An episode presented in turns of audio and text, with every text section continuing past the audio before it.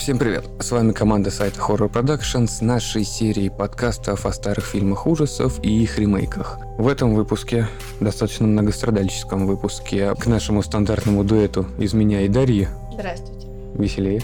Здравствуйте. Вот. В очередной раз позвали, слезно просили, заставляли присоединиться к нам Александра Матюхина. Всем привет. За что ему огромное спасибо, потому что просмотреть более 50 часов материалов о Ганнибале Лекторе, которую мы сегодня будем обсуждать, это большое свершение. И поговорим мы, вскользь мы упомянем все четыре книги Томаса Харриса, оригинальные книги, и поговорим о пяти фильмах и двух сериалах. Начать, я думаю, есть смысл самого первого фильма 86 года, который назывался «Мэнхантер». У нас он был переведен как «Охотник за головами». Да, при этом он вообще должен был быть красным драконом, так что но они не выбрали красного дракона в ну, названии. Потому что в том же году про какого-то дракона был фильм, который провалился в прокате. И это было бы фиаско, все бы подумали, что это продолжение. Интернета же не было такого, как сейчас. Так как мы все все равно привыкли к серии Ганнибала Лектора, и она у нас полностью ассоциируется только с Энтони Хопкинсом, ну, до поры до времени ассоциировалась, смотреть фильм 86 -го года было достаточно странно, если учесть, что главную роль Уилла Грэма там играет глава Лас-Вегасовского отдела CSI, еще достаточно молодой, а роль Ганнибала Лектора ушла... Я этого актера помню по трилогии Джеймса Борна. Играл там злодея. Брайан Кокс. Брайан Кокс? Спасибо. Да. Фильм, насколько я помню, недосконально адаптирован. Да, он не полностью соответствует книге, но сами герои чисто внешне по поведению больше подходят, чем в «Красном драконе», который был снят уже в 2002 Втором. А я с тобой не соглашусь. Даже визуальная составляющая, когда Уилл с девушкой со своей живет отдельно обособленно в таком небольшом бунгало на море, выглядит слишком футуристично и слишком богато для него. Слишком богато, но при этом, извините, в книге они как раз живут, ну, не в бунгало, они живут в доме на побережье, и он ремонтирует лодки, как бы. Но это не даст ему такой хороший приработок, чтобы построить вот такой вот дом. Такой вот, как там указан, да, но щитовой вполне себе, в сарайчике поживет. Мы же все ездим на дачу, у нас ну, там у всех такие летние домики. Я вот могу сказать, если мы два фильма сравниваем, «Красный дракон» и «Охотника на людей», второй фильм, который более новый, он играет злую шутку. Мы же все знаем, что там будет Энтони Хопкинс. Грубо говоря, фильм нашей современности, поэтому мы на него смотрим там через флер актеров, кто там как играет. Это более современное кино. Как бы, то есть, и плюс еще, опять же, мы знаем фидбэк. То есть мы там ждем, как себя будет вести тот же Энтони Хопкинс. Самое начало, самые первые сцены, все все понимают, что сейчас мы видим Ганнибала Лектора, и он сейчас будет убивать Эдварда Нортона. Ну, то есть это же был пик Эдварда Нортона. Мы все ждали, когда появится Энтони Хопкинс. То есть атмосфера немножко не та, она испорчена тем, что уже есть влияние молчания ягнят тех же самых и Ганнибала. Первый фильм, когда смотришь, который вообще не имеет отношения к Энтони Хопкинсу, нету там как бы небольшой попсовости, ты его смотришь как клевый триллер. Вот по мне так он более аутентичен, потому что если читать книгу, не думая о том, что это «Молчание ягнят», да, первая часть «Молчание ягнят», то это классный, хороший триллер, независимо от Ганнибала Лектора. И если смотреть фильм Майкла Манна, то примерно то же самое. Я вот вообще о нем не знал долгое время, как и все, наверное. Потом, когда посмотрел, несколько лет назад, кстати, я его посмотрел первый раз, я такой думаю, нифига себе, он классный. Даже немножко жалко, что его задвинули. Да, Энтони Хопкинс крутой актер, да, вот «Молчание гнят» классный фильм, но вот «Охотники на людей», он сам по себе, независимо от того, что мы знаем вообще про вселенную, там, условно, да, вселенную Ганнибала Лектора, он сам по себе классный, аутентичный триллер, психологический. И мне кажется, что он реально к книге ближе. То есть, да, там есть расхождение, но он не такой попсовый. Самое подходящее слово. Когда «Красного дракона» смотришь, там очень лощенный Эдвард Норт они все играют, они все стараются поддержать атмосферу всей трилогии канон войти. Там это видно прям. Мне вот из всей трилогии с Энтони Хопкинсом меньше всего нравится «Красный дракон». А еще плюс, когда я его смотрю, ну это, наверное, мое личное мнение, у меня ощущение, что его снимали, чтобы денег заработать, и никак иначе. Потому что зачем еще его было снимать? Там Энтони Хопкинс уже откровенно не молодой. Если смотреть по порядку, то есть сначала «Красного дракона», потом «Молчание ягнят», потом «Ганнибала», то это очень странно смотрится вообще. Ну, то есть, зачем? Более старый это не Хопкинс молодеет у нас, молодеет, потом превращается в Ганнибала. И плюс, опять же, на мой взгляд, «Охотники на людей» или «Охотник на людей», как он там назывался? «Охотник, «Охотник на людей», да. Он еще снят в то время, когда именно монтаж, подача были намного прикольнее. Ну и Майкл Ман, он же умеет снимать хорошие триллеры, где очень такая тягучая атмосфера, где все такое медленные кадры, вот снято все, не знаю, мне «Охотник за головами» нравится больше, чем «Красный дракон», именно тем, что он ближе к оригинальной книге, когда еще не было завышенных ожиданий от фильма каких-то, и когда актеры не играли, вписываясь прям в парадигму книги. В «Мэнхантере» два отличных актера, которые вписались в роль. Вот это, наверное, самый аутентичный Кроуфорд. Это Ну да. Такой усатенький детектив-итальянец, который во всех также боевиках 90-х играет. И сам дракон. Доллар Хайд, да, вот это прям лучший подбор актера на эту роль. Да, Том да, Юле. вот согласен. Ничего не скажешь по поводу, который лорда Волан-де-Морта. Рэй Файнс. Я когда его увидела, я подумала, ну ё-моё, ну, ну нет, ты не подходишь. А он у меня ассоциируется виной солнечного света, солнечный свет. Одуванчики? Нет, там, где он играет еврея, который работает на нацистов, чтобы его семья выжила. Он мне ассоциируется вот именно с такими фильмами, и когда ты его видишь красным драконом, так, а, что? Что, что здесь делаешь вообще? Ну, как бы ты не подходишь. Неправда, он очень хорошо отыграл. Отыграл, но он внешне не подходит. И барышня у него не та.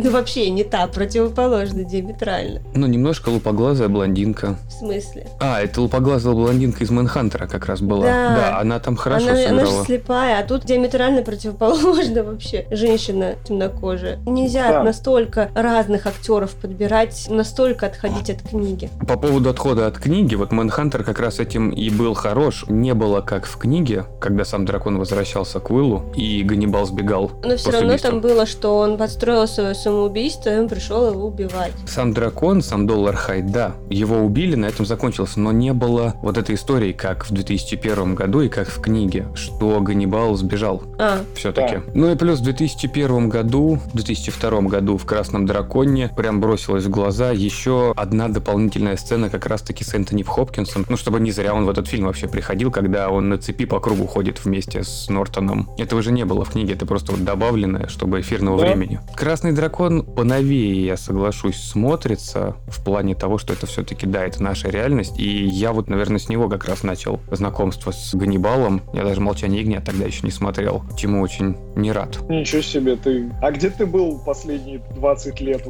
30? Нет, я... их- ходила, учился в институте. Нет, я его смотрел, он вышел в 2002 году, я, наверное, его первый раз посмотрел году в 10 вот так, в 12 Причем для меня Ганнибал 2001 года даже большим открытием был. Я сначала прочитал книги, книги понравились, но когда читал Ганнибала, очень было непонятно как раз перенесение места действия, в плане, что это появилась Флоренция, свиньи и подобное. Для меня это никак вообще не вязалось с Ганнибалом, причем фильм я этот посмотрел уже после того, как вышел сериал, вот этот трехсезонный, и для меня еще большим открытием было, когда и в сериале там появилась Флоренция. Я не мог понять вообще, откуда это все А, взялось. Почему Италия? Да. Почему не Франция? Была Америка, спокойно там поедал людей, так нет, внезапно в другую страну. И мне тогда это очень не понравилось, а вот сейчас, прочитав каноничный сюжет, поняв, что так оно и было задумано. Кстати, Хопкинс в 2001 году, Красный дракон и Ганнибал, они же, по-моему, насколько я понял, чуть ли не параллельно снимались с выходом так вот в течение Ну, они же, да,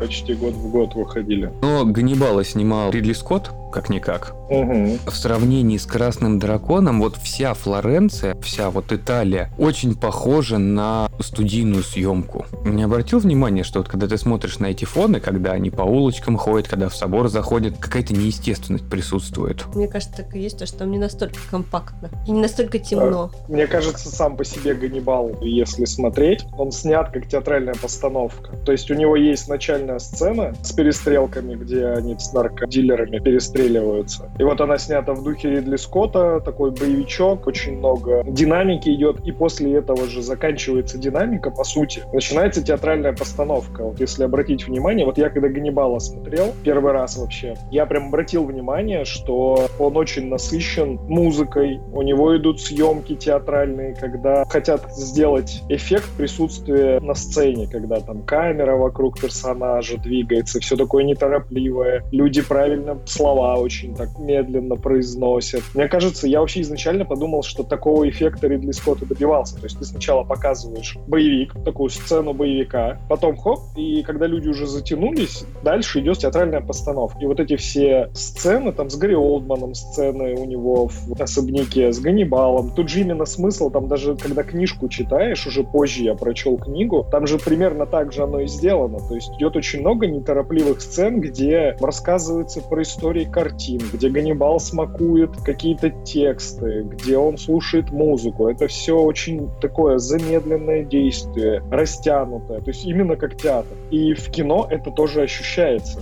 У меня было первое впечатление о Ганнибале, что фильм делится прямо на два разных момента. Первый — это боевик, второе — это театр. И причем вот наибольший кайф от Ганнибала я получил, когда ты смотришь спектакль, и в этот момент человеку вскрывают живот и выбрасывают его на площади. Это же очень круто. Ты не ждешь от театральной постановки таких моментов. И в книге же точно так же подано. Практически все убийства поданы именно театрально. Идет какая-то обстоятельная сцена диалога, идет такой сюжет линейный, где двигается действие там с точки А в точку Б, и в конце такое мощное, красивое убийство. Я так думаю, Томас Харрис это же и задумывал сделать. И мне кажется, может быть, Ридли Скотт именно так и снимал, чтобы было видно, что это декорация. Я даже не знаю, кстати, он снимал это в реальности. Ездили они туда, не ездили, или это реально все было декорация. Но по атмосфере это чистая театралка.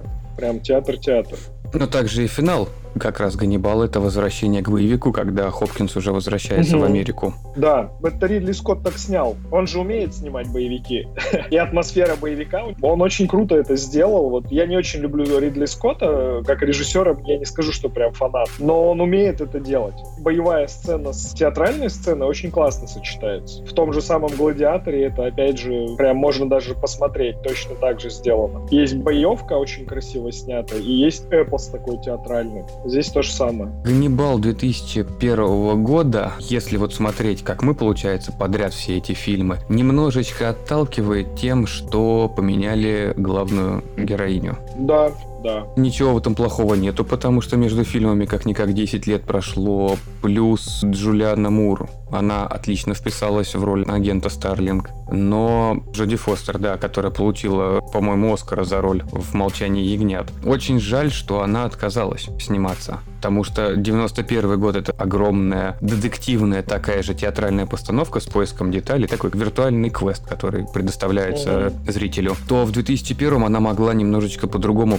преподнести роль Старлинг как раз в связи с боевыми сценами. Но этого не случилось. Но Мур тоже очень хорошо отыграла. Тут видишь, если мы про «Молчание ягнят» говорим, одна из составляющих, почему фильм стал таким культовым, потому что у них была химия между собой. Джуди Фостер, у нее же очень круто получилось вписаться в образ молодого агента ФБР, которая боится, скромная в начале в самом, да, пытается всем доказать, что девушке место в ФБР и сталкивается с таким испытанием, да, то есть у Джуди Фостер даже лицо такое молодого агента, она же прямо идеально подходила, у них химия была с Антони Хопкинсом мощнейшая, и это отмечается, это как одна из самых крутых пар вообще, ну, если можно их парой назвать, да, художественная пара. В Ганнибале, не только мое, кстати, мнение, я много раз про это читал, что Джулиан Мур, она круто смотрится именно как отдельный персонаж, если ее не брать вместе с Антони Хопкинсом. Как персонаж очень хорошая. Повзрослевший детектив, уже панцирь нарастила себе, уже такая вся готовая решать вопросики и тому подобное. Но у нее химии с Антони Хопкинсом особо нету. Она круто сыграла, но если в «Молчании ягнят», когда Джоди Фостер приходила в больницу, мы видим, что она туда приходит не только потому, что она хочет там добиться каких-то вопросов, а ей именно интересно, ее привлекает этот образ Ганнибала, то вот в фильме «Ганнибал» ощущение, что они играют каждый свою роль. Химии там особо нету. Именно химии, знаешь, чтобы ты смотрела на подсознательном уровне, не понимал, насколько они реально круто вместе. Там они вообще по отдельности внешне. Да, да. Просто и... два разных человека, не связанные и... никак между собой. И я помню, что мне это не понравилось в фильме, когда он только вышел, я его смотрел, потом читал, еще тогда ж модно было именно бумажные журналы всякие читать, Total Film и тому подобное. Очень много статей критических было именно про это, что если брать отдельно Джулиан Мур, она клевая сыграла. Ну, если не считать, что она стала рыжей почему-то. А если их брать вместе, ну вот никто не скажет, что в Ганнибале это крутая пара киношная. И вообще, не знаю, люди ассоциируют вообще в Ганнибале именно любовную линию. Кто-то ее помнит еще. Там есть же любовная линия. Это любовная линия, она в книге хорошо прописана. В книге ведь, она ведь круто, финал да. Ганнибал это изумительно. Его точно не ожидаешь. Финальная сцена фильма, когда все-таки Хопкинс убегает от Джулианы Мур, когда он не может даже причинить ей боль. Вот это как раз тоже показано, насколько он сильно ее любит. Но это непонятно зрителю, который не читал книги, который не смотрел прошлые фильмы. Если вот он просто взял и сел смотреть фильм, он не поймет, почему человек, который скушал и убил более 20 людей, не может отрубить руку агенту ФБР. Я тебе так скажу, если ты не читал книгу, тебе много чего непонятно будет в этих фильмах. Это да. Да. Очень Ты их много. вообще воспримешь по-другому. Ну вот ты прав, что если бы Джоди Фостер играла в Ганнибале, именно тоже там на 20 лет старше она бы была, это было бы круче. Но это было бы прям эффект химии бы сработал, потому что мы знаем «Молчание ягнят». Те, кто смотрел «Молчание ягнят», и тут эти же персонажи старше на- сколько-то лет, и, а, да, все круто. И они лучше между собой сыграли элементарно. Это большая потеря, что Джоди Фостер отказалась играть в Ганнибале, на мой взгляд. Забегая немножечко вперед, раз уж мы про Джоди Фостер говорим, очень понравилась актриса, которая сыграла в Кларисе. Это вот такая Да. молодая Джоди Фостер 22 года. Когда я читала книжку, на самом деле я именно представляла девушку вроде такой. Как? Не как Да. Джоди Фостер или Джулиана Мур, я представляла себе такого героя. Она ближе вот по моему восприятию. Замухрышка, постоянно с опущенными плечами, боящаяся чего-то. Нет, она не боится. Она не уверена в себе. Страх Ну, и типа, неуверенность да, в себе это мало- немножко разные вещи. Она, Она, же все равно делает. молодая, да. Она не уверена, но она делает. И вообще есть ощущение, что у нее какие-то психологические проблемы, причем серьезные. Слушай, во, во всей серии Ганнибала, там на кого не посмотри, там у всех психологические Ну, у проблемы. каждого как бы немножечко. Один врач клиники чего стоит? Глава клиники Балтиморской. Ой, это, это, это. Ага, вот я тоже не помню. Он вот как актер хорошо отыграл, но у него-то проблемы, человек, у которого нету. Доктор Фредерик Чилтон. Чилтон, они спасибо. такие Чилтон. длинные у них. Доктор, у которого нету докторской степени, но он все пытается написать работу по Ганнибалу. Научную статью. А Ганнибал говорит, да, дурачок ты, я уже Очень сам про себя написал да. тут. Какая у него дилемма и внутренняя борьба происходит, когда какая-то неопытная маленькая девочка приходит, и Ганнибал перед ней открывается. А Чилтон, который сделал все для него, Что, все. В ка- клетку камеру посадил. ему хорошую сделал, красивую. Не, но Лишил они его всего. так- они выторговывали эту камеру. На самом деле в книге очень классно. Вот «Молчание ягнят» же очень круто ее линия прописана Чилтона против Ганнибала условно. Да, это очень классный персонаж. Ну, тут Томаса Харриса заслуга. Он офигенно персонажей прописывает. Я не помню про фильм, но в книге я точно помню, что были моменты, когда Ганнибал просто морально задавливает Чилтона, то есть показывая ему, что он тупой. Это очень круто. Начальник больницы, который полностью Ганнибал в его власти вообще максимально, жизнь, здоровье, там, комфорт и прочее, и Ганнибал его постоянно ставит в позу просто, что типа, чувак, ты очень глупый человек, ты здесь оказался случайно, но его морально уничтожает, классно очень. Слушай, ну вот Томас Харрис, я посмотрел, человек, который на протяжении 30 лет написал всего 6 книжек, из которых 4 о Ганнибале Лекторе, очень грамотно подходит к материалу. Лучше так и стать культовым, чем наклепать там 50 книжек, 100 книжек и Да. не стать известным. И положить Ну, их себе под кровать. Но ведь известность-то его, вот Ганнибалу как бы известность принесла книга «Красное воскресенье», по которой в 84 году сняли фильм. А, еще было «Красное воскресенье». Это не связано с Ганнибалом, ну культ Ганнибала появился благодаря этому, потому что «Красное воскресенье» была первая книга Томаса Харриса. Это про теракт на бейсбольном матче. Подожди, «Красный дракон» был написан в 81-м. Значит, та была в 70-м каком-то. Это самая первая его книга, это я точно помню. черное воскресенье. Не по-моему. а черная? Я понял, о чем ты говоришь. Это, по-моему, черное воскресенье. И потом еще фильм по нему сняли. Там самый ходовой момент, по которому все помнят этот фильм, это когда аэроплан над стадионом начинает взрываться и гореть. Да, кто все? Ты? Зрители. Все, а ты когда... не, по-моему, фильм по нему, да, снимали. Первый раз Не, помню его. Ты когда наберешь в Гугле, в Яндексе, где угодно черное воскресенье, у тебя один из первых кадров будет как раз вот про этот дирижабль, не аэроплан, дирижабль. Да, это был 70 какой-то год. Не смотрела я этот фильм. И после этого настолько стать культовым за счет одного персонажа, ну это на самом деле огромное достижение для писателя, как мне кажется. Хотя, как читатель, мне хочется еще немножечко знать больше о Ганнибале, хоть я и понимаю, что серия и история Ганнибала уже полностью рассказаны. С одной стороны, хочется знать, что было после того, как он с Кларисой соединился, воссоединился, но с другой стороны, я не хочу это знать, потому что это может разрушить мои какие-то фантазии о нем. И с чего ты взял, что они воссоединились? В книге вообще они чуть ли не мужем и женой стали. Ну да, в книге финале. они воссоединились. Я вот как-то не так восприняла просто. Не так, что они мужем и женой стали. Она стала его рабыней. Он ее Неправда. подавил и просто сделал своей, ну, не рабыней, куклой, не знаю. Как раз-таки она его давила, на Да. удивление. Но мне наоборот казалось. Видите, какой хороший финал? Вот. Прям крутой. У меня вообще вот между вами мнение, что он ее просто морально давил, Мгм. а она была не против. В конечном итоге, ну, как бы все подводится к тому, что они вообще друг друга влюбились еще в «Молчание ягня». Мгм. Просто, по сути, ну, как бы она здравомыслящий человек, который понимает, что с этим, как с этим жить вообще. А Ганнибал человек здравомыслящий, но такой влюбленный настолько, что готов очень долгое время добиваться своей любви. Ну и в итоге они сошлись просто потому, что у них сошлись интересы. Она убрала свое здравомыслие и, и влюбилась, он добился своего. Все. По мне так такой вот, ну, очень круто сделанный финал. У каждого свое мнение. Настолько сделано интересно, что, может быть, Томас Харрис вообще что-то пятое имел в виду, десятое, мы не знаем. Но там же как раз этот финальный момент, когда Барни с одной из своих девушек, которые были в том городе, я не помню в каком они сидели в театре, как раз увидел Ганнибала с Кларисой, сразу же собрал, сказал, больше я в этом городе не останусь.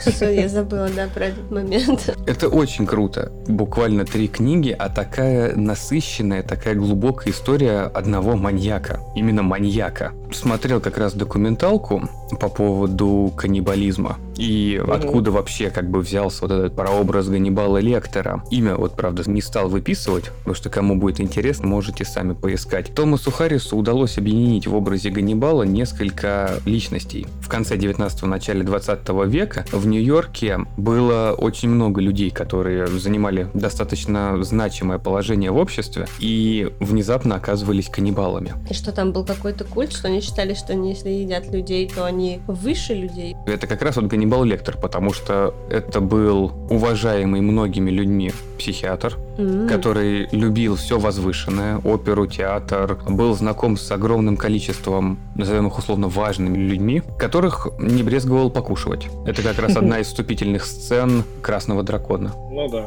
когда он то ли скрипача, то ли... Флейтиста. Флейтиста, да, когда он подавал Флейт. всей группе их коллегу. Очень красиво получилось. Был интересный момент еще в этой документалке. В каннибализме существует некий сакральный смысл. Сакральный смысл в поедании других людей. Кто-то видит в этом высшую степень доверия. Ведь эти двое будут близки так, как никогда и никто. Вот я когда это слушал, мне не по себе стало немножечко. Типа поедание жертвы делают ее частью тебя. Ну, это старая, да, вера. Также, ну, как бы каннибализм с точки зрения Хопкинса, ведь в эволюции всегда было то, что сильнейший поедает слабейших в животном мире. А здесь вот как раз вот Хопкинс представлен неким таким высшим человеком, как мне кажется, который придирчиво подходит к тому, кого он будет есть, и не выбирает каких-то плебеев, а все возвышено и по искусству. Мгм. Причем он просто эстет, который выбирает. Он же бандюков все равно всяких выбирает. Ненормальных людей, которые как-нибудь допровинились, разве нет? Нет, он ест вообще всех. Ну, кто ему не понравился, как минимум. Либо как раз кто ему понравился. Я вот, кстати, не помню, было ли в книгах или в фильме обоснование, Не кого было. он ест. Просто Э, ел. Вот по флетисту что-то же было, ты напомнил, и там была какая-то предыстория, почему именно его он съел. Потому что он фальшивил, что ли. Типа ему было не место вообще в этом. Оркестре. как- Да, он был посредственным да, да. музыкантом. Вот, вот. Тут еще момент, что, по-моему, где-то были какие-то объяснения, почему того или иного человека он ест. Причем он же ел не всех, он некоторых людей просто убивал. То есть в Ганнибале он убивал свидетелей ценителей он их не ел, он ничего с ними не делал. Ну да. А ел он именно по какой-то определенной своей схеме. Просто мы, наверное, ее не знаем. А тот, который Распай, это был как раз «Молчание ягнят», это же флейтист, голова его. Не Ну. Его голова, а это был морячок, которого нашли. В машине, да, Да, голова. это был мужчина пациента. Который думал, что он гей, а Да. на самом деле не был геем. Да. Они разве не связаны с флейтистом? Или просто уже все смешалось в нашем доме? Я уверен, что есть в интернете какая-нибудь статья «Все убийства Ганнибала», где есть какая-нибудь связь. Взаимосвязь. Я прям уверен. Понимаешь, у нас очень сильно подорвало наше мнение и память о Ганнибале сериал. Да. Да, да. Потому что как Брайан Фуллер подошел к преподнесению истории Ганнибала с Уиллом Грэмом, оно ломает просто все стереотипы Ганнибала. Ну, слушай, зато он его изменил, но зато он как его изменил? Как? Красиво. Красиво. Все. Правильно. Там местами нету, да, логики, но красиво же. Ганнибал сериал именно, мне кажется, вообще нужно смотреть в отрыве от, От э, фильма. от фильмов, да. Да. Да. Потому что все-таки, во-первых, они где-то местами наслаиваются друг на друга, и это не очень хорошо. То есть, если ты будешь именно искать логику или связь между фильмом и сериалом, то ты просто запутаешься. Потому что в сериале есть убийства, которые были в книгах, их не было в фильмах, насколько я помню, они Мгм. были именно в книгах, и на них сделано больше акцента, чем в книгах. И если ты такой, блин, есть фильмы, есть книги, зачем вы их портите? Ну, тебя начнет раздражать сериал. Если ты будешь искать взаимосвязь какую-то между-между. Потому что у меня ощущение... Изначально меня немножко сериал раздражал, когда я видел убийства, которые есть в книжке, и меня это радовало, а потом я понимал, что это убийство, они не следуют книге, а они сделаны именно просто как эпизод взят. Дальше уже идет повествование совсем по-другому. Меня это немножко раздражало, а потом я понял, что лучше вообще тогда не обращать внимания. Сериал, он в стороне стоит. Он атмосферой, у него своя сюжетная линия, которая для ценителей Ганнибала Лектора иногда разбавляется какими-то эпизодами из фильма, из книг. Эффект узнавания, чтобы был какой-то, и ты такой находил какие-то детальки, которые знаешь, если ты в теме. И тебе это нравилось. И вот тогда стало смотреть прям класс, потому что это немножко другое. Это нужно и воспринимать как другой фильм. Сам Ганнибал, он же другой. Причем, не знаю, может, мое мнение такое, но для меня Ганнибал из сериала, он вообще максимально отличается от Энтони Хопкинса, причем ну, местами даже в лучшую сторону. Полностью Потому соглашусь. Как Да, он минимум другой. Ну он раза в два больше, шире и выше. Ну да, в общем, сериал, я не знаю, я лично воспринимаю прям как совсем другой, отличный от книг, от фильмов мир. Как будто сняли параллельную реальность, скажем так. Свой Ганнибал, своя сюжетная линия, свои отсылки, связывать их между собой, это как связывать фильм Фарго и сериал Фарго. Там только завязка похожая, все остальное совсем другое. Сериальный Ганнибал, по-хорошему даже не нужно обращать внимание на книги. Сериал Да, нужно да. смотреть прям отдельно. Ничего не зная об этом мире, ты начинаешь смотреть сериал. Первое, что это сделать Уилла Грэма главным героем, ну как главным, А он хотя и так был в «Красном драконе» главным героем. единственным. Красный дракон. После этого идут две книги про Кларису. Ну, да. Но тут, кстати, интересный момент. Сериал мог быть совершенно другим, если бы компания MGM отдала бы права на Кларису создателям. Если помните, в первом сезоне Клариса, она есть в сериале. Но другая. Она по-другому зовется, и ее история настолько незначительна. По сути, ее разделили на двух героев. Это вот та девушка, которой руку отрубили, которая в яме сидела. Да, да, да, это она, ну как раз. Да, а вторая это как раз вот этот доктор Дюмарье, которая потом с Ганнибалом сбежала Ну да. в Италию. По сути, Кусок, это да. один герой должен, по идее. Это Клариса раздвоенная. Да, да. Сюжет сериала — это выше всяких похвал. Додуматься до такого, настолько красиво снять, преподнести. Какой сериал, какой фильм еще может похвастаться тем, что когда зрителю показывают органы человека, ему хочется их съесть. Они выглядят вкусно. Нет, мне вот это нет, там не показывали так, понимаешь ли. Но там почти каждую серию показывали устрицу и морских ежиков, и прям я прям ненавидела его, думала, вот ты гад, жрешь каждый день. наверное, съесть не хотелось, но то, что он очень мерзко, красиво снят, это очень круто. На самом деле у него даже атмосфера съемки такая тягучая, тягуче-мрачная. Даже и когда ничего в кадре не показывают, ты все равно Ждёшь. напрягаешься немножко, да. В этом плане единственный камень в огород сериала, то, что если его смотреть запоем, ты устаешь в какой-то момент. На третьем этого. сезоне. Да. Да, потому что он прям как вязкий просто, как будто ты попал в желе, и ты в него погружаешься, погружаешься, погружаешься, и в какой-то момент начинаешь прям уже уставать от того, что ты хочешь выбраться, а не можешь оттуда. Нужно делать паузу. Я, по-моему, как раз в середине второго сезона делал паузу, а потом смотрел уже дозированно, потому что картинка настолько классная, настолько ты хорошо, много эмоций от этого получаешь, что передозировка возникает в один момент. Ты становишься Уиллом Грэмом, у которого начался энцефалит в мозгу. Ну да.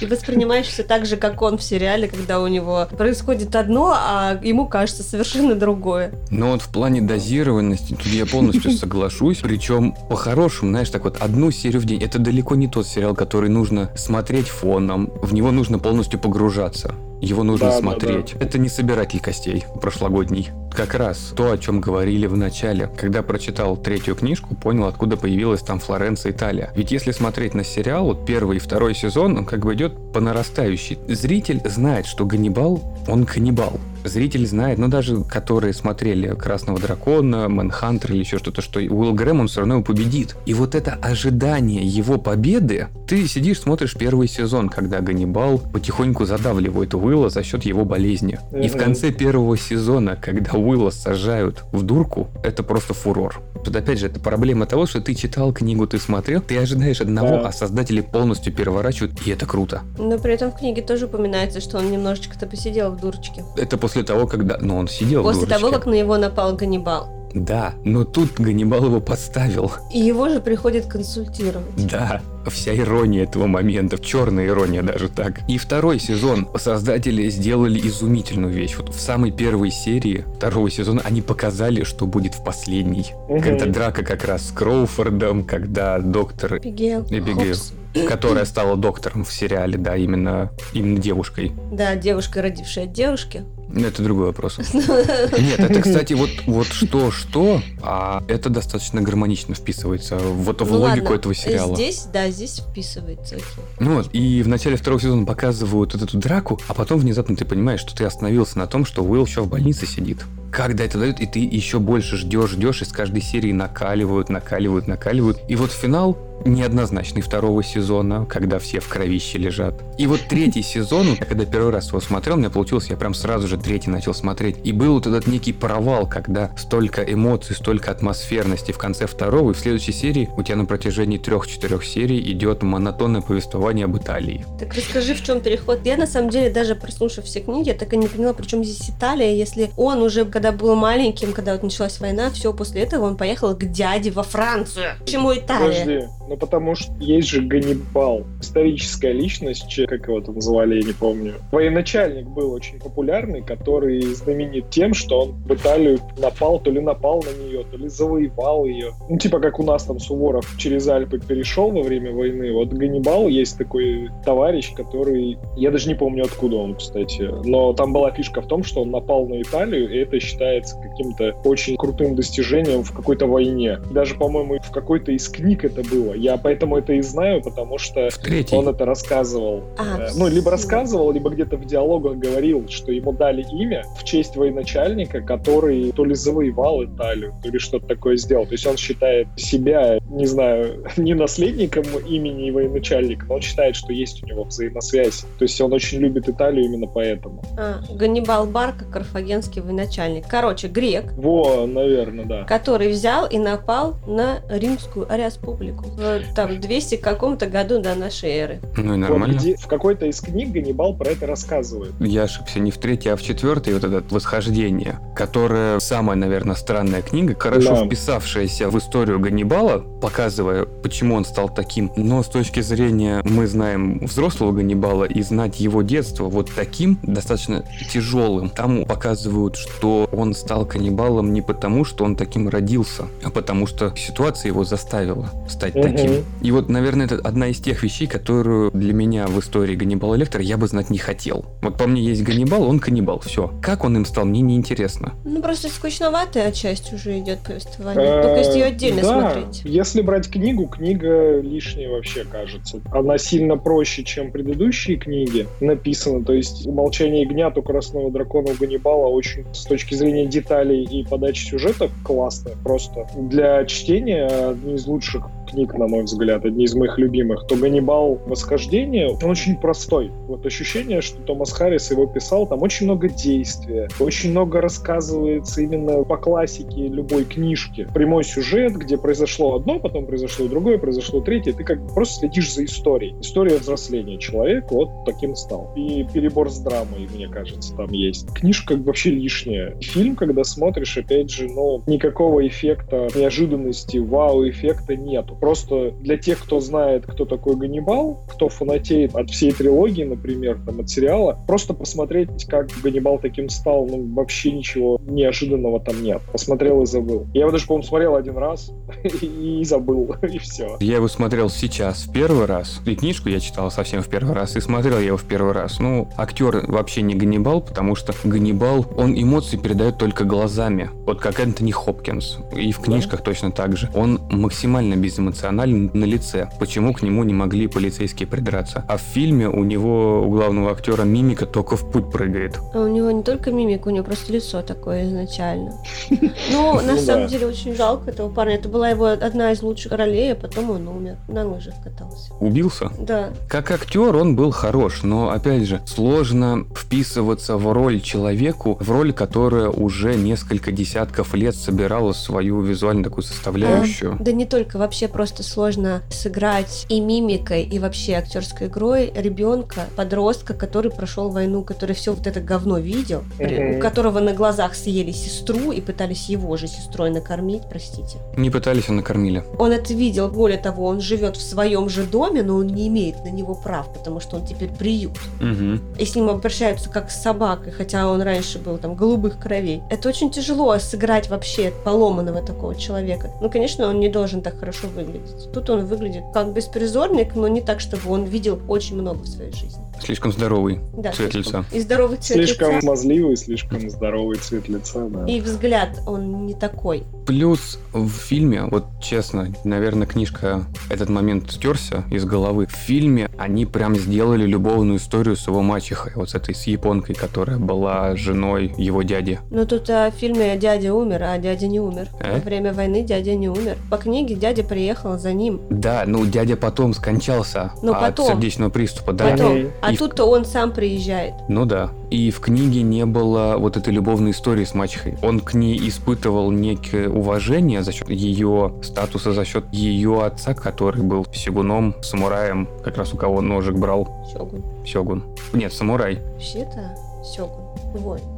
Я даже не помню, так что я даже не буду спорить с вами. Не, мы не спорим, мы пытаемся вспомнить, у кого память Он был лучше. полководцем, у нее Да. почему вот это стоял? Ой, у многих азиатов в Китае тоже в китайских старых, особенно семьях старых, ну там в начале века, да, если твой отец, дед, неважно кто, был полководцем, а это считалось очень как бы высшим сословием, Мгм. когда он умирал, ты оставлял его убранство, вот эту одежду, всю. Делал импровизированный склеп, то есть там самого тела не было, но там была его одежда, куда ты мог прийти и типа пообщаться со своим предком. Мгм. И вот у нее такой был зал. Мгм. Ганнибал пропитался как раз этим залом насквозь. Вот говорю опять вот, же. Сёгун это- военный диктатор. Ну хорошо, пускай будет Сёгун. А самурай это так. Ты знаешь, у меня Сёгун ассоциируется только с книгой Джеймса Клавелла. А я думала с этим, здесь хотела сказать, с Джеймсом Бондом. Томом Крузом. Томом Крузом, да. Подсказываю.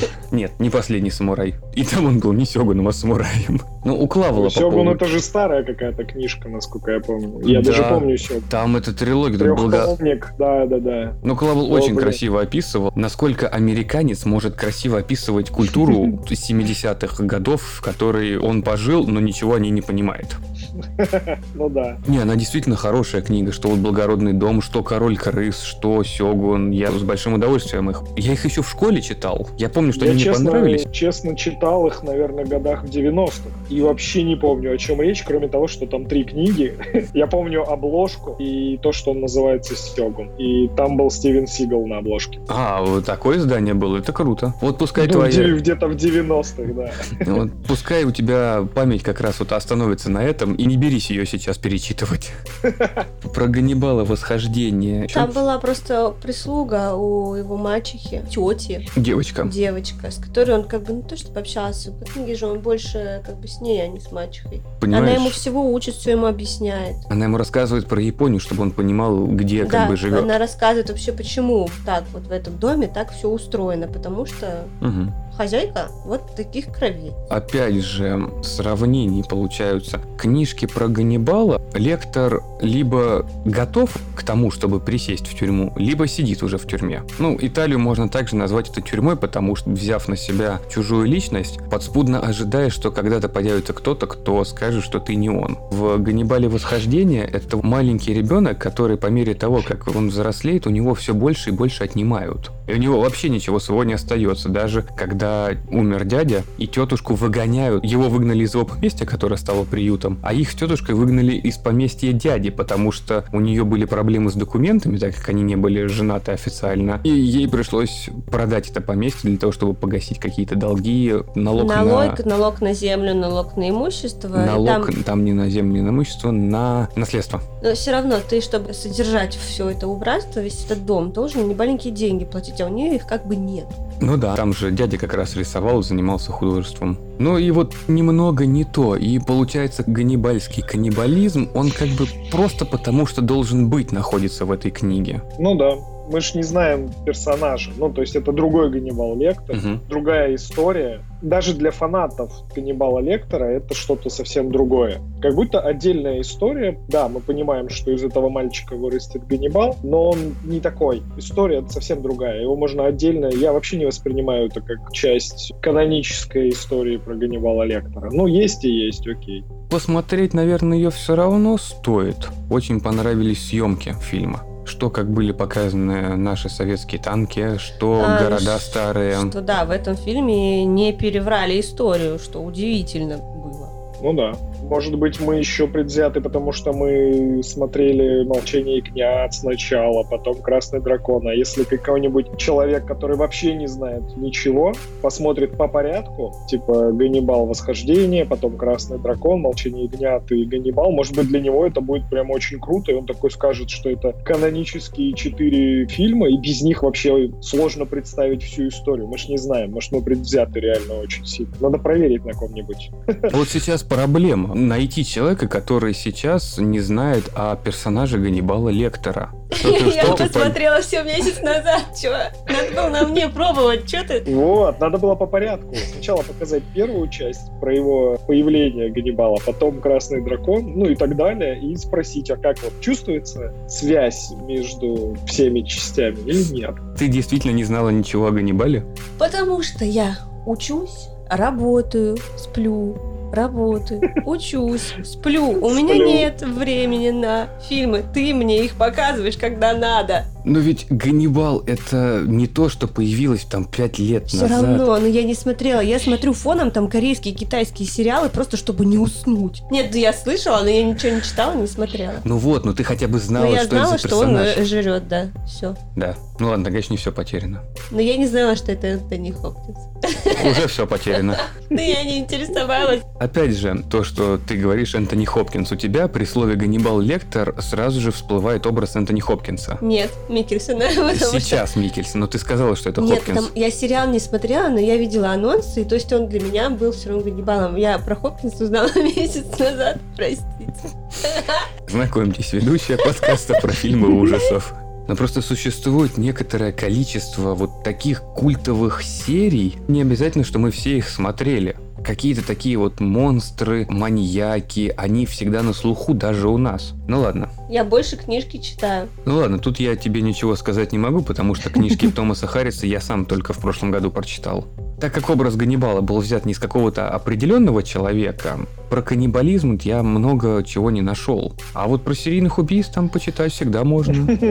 Ну, смотри, в Ганнибале в самом, вот даже в «Молчании ягнят», серийных убийц как раз этих собирательные образы, их были из нескольких существующих. Ну да. Вот тот, который кожу сдирал, он же был собран из того, который сдирал кожу, из того, который в колодец сажал своих жертв, и там они от голода умирали. И еще Теда Банди, который он просто издевался. 80% маньяков сняты с Эда Гейна и Теда Банди. Ну, потому что они самые такие на слуху. В «Красном драконе» Доллар Хайд как некий серийный убийца, хотя его серийным убийцей не назовешь. Там, ну, условно, две семьи — это не серийный убийца. Это они знают про две семьи, а вдруг их было больше. Работает-то он не один год, во-первых. Во-вторых, он э, долгое время жил там, где в Китае, да, или где там, в Вьетнаме. Где он зубы-то все сделал? Его же отправили во Вьетнам как раз в Вот. эту войну. Может быть, он там начал уже свои вот эти вот приколы выдавать. Нет, там он только с проститутками приколы выдавал.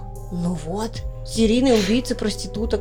Ну просто его не поймали, потому что там как бы пофиг был. Там, ну, кстати, та- да, мы не знаем. там точно никого Эта не история умалчивает, поэтому ты не знаешь. Тебе рассказали про два убийства. Ну ладно, ну Там вот даже указывается в книге, что как бы, а вдруг их больше, просто мы о них не знаем, потому что они в других городах либо были так завуалированы, что никто не подумал о том, что это серия. в плане персонажа убийцы, персонажа маньяка, Доллар Хайд один из лучших, вообще придуманных, как мне кажется. Ну и второй, который Джейми Гамп. Хотел сшить из девушки костюм женщины себе. Даже надо додуматься, придумать такого чувака, и даже если такой был, чтобы выточки.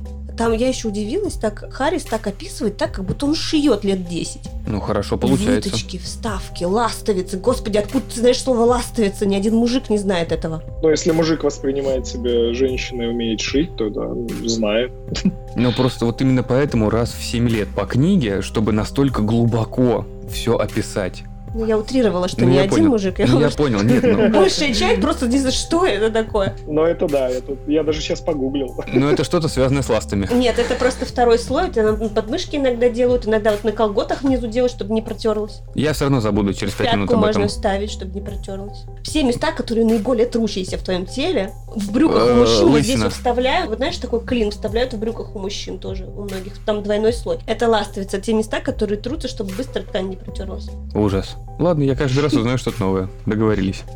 Жаль, что забуду очень скоро. Но интересно, интересно. Также как раз вот было интересно читать с твоей точки зрения, как ты, человек, который вяжет и шьет, прочитать про то, как э, маньяк вязал и шил. Он Да. просто шил, не вязал из волос себе шапки. А, кстати, мог бы. У него же был А из котик. волос сложно вязать. Там же тонкая. А шерсть из чего? Из волос животных. А, ну, кстати, да.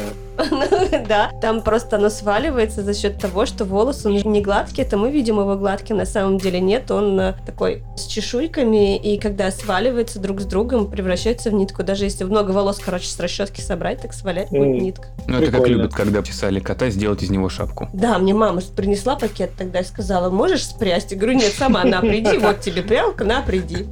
Вот подвал, вот. прям. Вот колодец. Чисто теоретически можно. Вот, да, первый, второй. И в третьей части маньяк получился максимально харесовским. То же самое. В третьей части маньяк.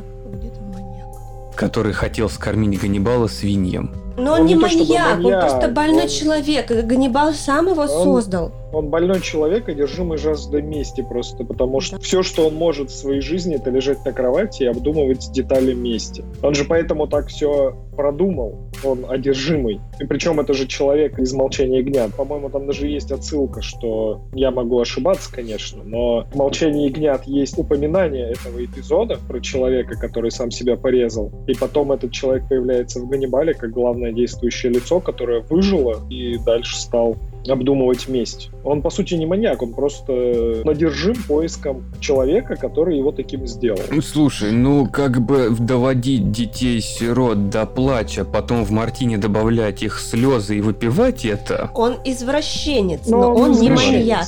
Он из-за этого как раз ходил к психологу Ганнибал. Да, и хотел вылечиться. И хотел вылечиться, типа, а потом Ганнибал понял, что не, нифига ты вылечиться не хочешь, у тебя вообще какие-то наклонности. Он же ему приказал срезать с себя вот это вот и сожрать свой же нос. Ганнибал Да, приказал. Гани- Ганнибал с ним поигрался же в этом плане. У Ганнибала же это проскальзывало, что он очень любил наказывать людей, которые не хотят вылечиться. Он их наказывал разными извращенными способами. Это была одна из его жертв. Это вы случайно сейчас не про сериал или говорите? Нет, не про сериал. В Не-не-не. книге это Нет? тоже было. Это в книге тоже было, да. Они как раз с сестрой, у них не было то, что детей, они брали детей, ну там, просто поиграться с ними, беспризорников. Типа, когда-нибудь мы из них кого-нибудь вырастим, скорее всего, рабов.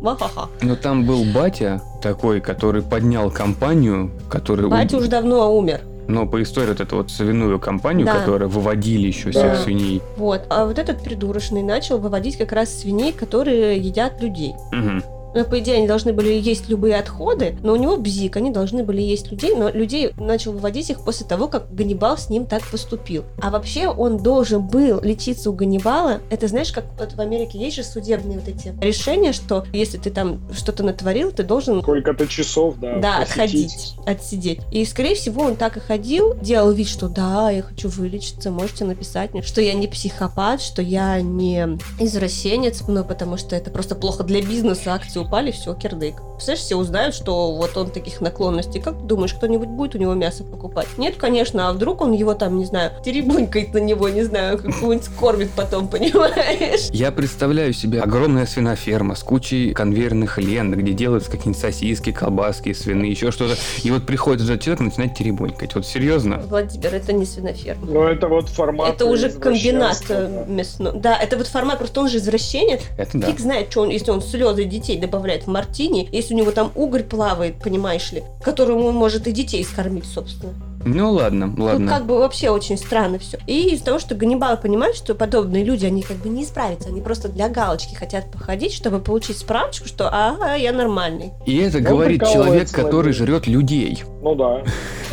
В этом и В смысл. этом и смысл. Почему мы все любим образ Ганнибала Лектора? Потому что он умнее тех людей, которых он убивает. В «Молчании ягнят» тоже есть жертвы, там вот эта голова в банке в машине, которую они нашли в гараже, это же тоже извращенец, которого он убил. То есть тут нельзя сказать, что Ганнибал Лектор, там рыцарь на белом коне, который убивает плохих людей. Но подсознательно мы видим, что он интеллигент, он умный, он разбирается во многих вещах, он кулинар классный. По сути, нам показывают его жертвы только тех людей, которые глупее его, которые мы сами понимаем, что он, типа, он крутой, он убивает тех, кто глупее, тех, кто хуже него, тех, кто более извращенцы. И вот за счет этого мы упускаем тот момент, что он маньяк, что он там чистое зло вообще, что он ест людей. Мы же это упускаем. Ну, если книги мы берем, он же всегда издевается над людьми с точки зрения того, что я умнее вас, вы все тупые. И мы, как зритель, как читатель, отождествляем себя с ним. Нам тоже хочется иногда дать по голове тупому человеку или извращенцу, или вот директора психбольницы, например. Чилтон. Там же вс- Чилтона, да, все плохие у него качества. Ганнибале, которому он черепную коробку вскрыл, тоже. Помню Да, только, из- что его сыграл Рэй Лиотта, я не помню, как зовут, Да. как фамилию. Да, я тоже не а его помню не было, персонажа. кстати.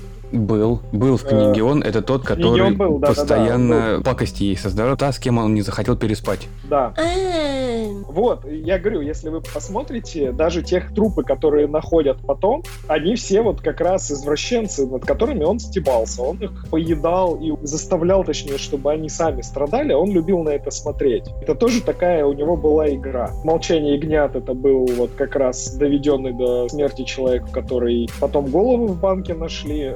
В «Ганнибале» это как раз главный злодей. Ну, как мы его воспринимаем. Опять же, это же не главный злодей. Он, по сути, что сделал за весь фильм? Он пытался найти Ганнибала Лектора и убить его извращенным способом. По сути, если бы он его нашел, Ганнибала, и убил, как бы миру стало только лучше от этого.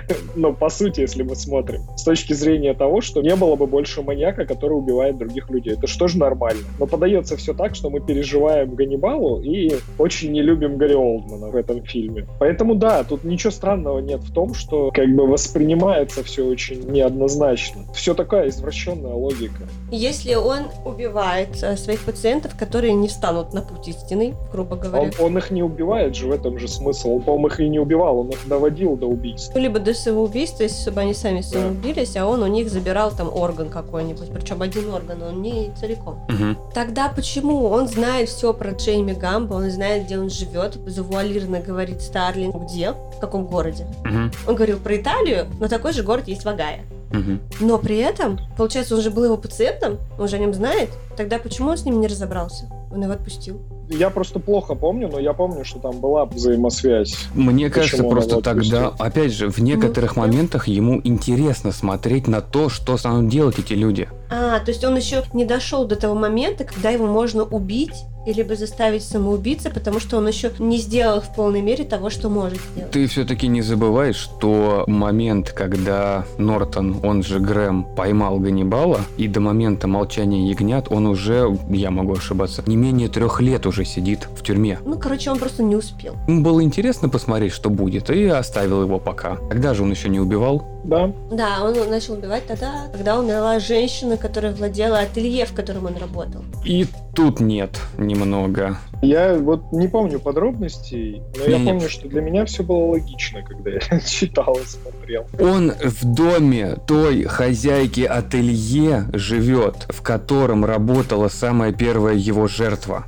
Вот эта толстушка, насколько я помню. Но почему Ганнибал Лектор его знает? Потому что он же его лечил. Может быть, он его и не хотел убить. Я вот этого, кстати, не помню. Там же был момент, что он изучил дело, и он вычислил этого Джимми, потому что там были характерные моменты, связанные с тем, что он считал себя женщиной, Мгм. но он не был трансвеститом. Там же на этом был момент, что это очень редкое явление, когда приходил к нему лечиться пациент, который считал, что он женщина, что он трансвестит, что ему нужно сменить пол, а на самом деле ему не нужно было сменить пол, ему нужна была корректировка психики. Там же на этом есть акцент, что его отправляли лечиться, он, точнее, подавал заявки в больницу, чтобы сменить пол, ему отказывали. И он за счет этого очень сильно злился на всех и считал весь мир виноватым в том, что ему не дают добиться своей цели. Они же почему его вычислили? Насколько я помню, Клариса Старлинг же по зацепкам, они делали запросы на клинике, в которых какой-то человек подавал заявки, в которых ему было отказано за последние несколько лет. Как раз Ганнибал Лектор рассказывал, что он с этим пациентом провел несколько сеансов, пытаясь ему объяснить, что типа ты не женщина, тебе просто хочется думать, что ты женщина. И в конечном итоге он перестал к нему приходить и стал подавать заявки в клинике. Мгм. Ему везде отказали, он озлобился на весь мир и решил, что раз ему посредством операции никто ему это не сделает, он будет это делать сам. То есть будет себе делать платье, будет себя отождествлять женщиной. И вот как раз Ганнибал же его и вычислил за счет этого. Убийства не характерные. Убийство человека, который на самом деле мужчина, но он думает, что он хочет стать женщиной, он не трансвестит. Я не знаю, как это по-научному объяснить. Но условно это обычный мужчина, который сам себе придумал вот такую проблему. И поэтому за счет этого у него психическое отклонение. Он не классический трансвестит, он его поэтому и вычислил очень быстро. Ну, там поэтому в книге им из клиник не давали очень долго документы на тех, кто Да. подает, потому что, типа, нельзя показывать, мы и так практически незаконно. Это больше на нас, типа, и так все еще по левому смотрят, а тут еще скажем, что человек, который по факту трансвестит, вдруг убийца. Поэтому они долгое время не получали документов, чтобы сопоставить. Ну там, видишь, когда сопоставили, не в тот же дом пришли. Старлинг первая пришла просто по зацепкам, которые она нашла в доме у той девушки. Она не знала, что она идет к нему. да, это она не ключевой знала, момент. случайно нашла. Она Потому что это был, да, это был же другой дом, но она там не случайно, там тоже есть с чем-то связано. Ну вот, это как раз дом хозяйки вот этого ателье, в котором он Да, работал. а она была у первой жертвы.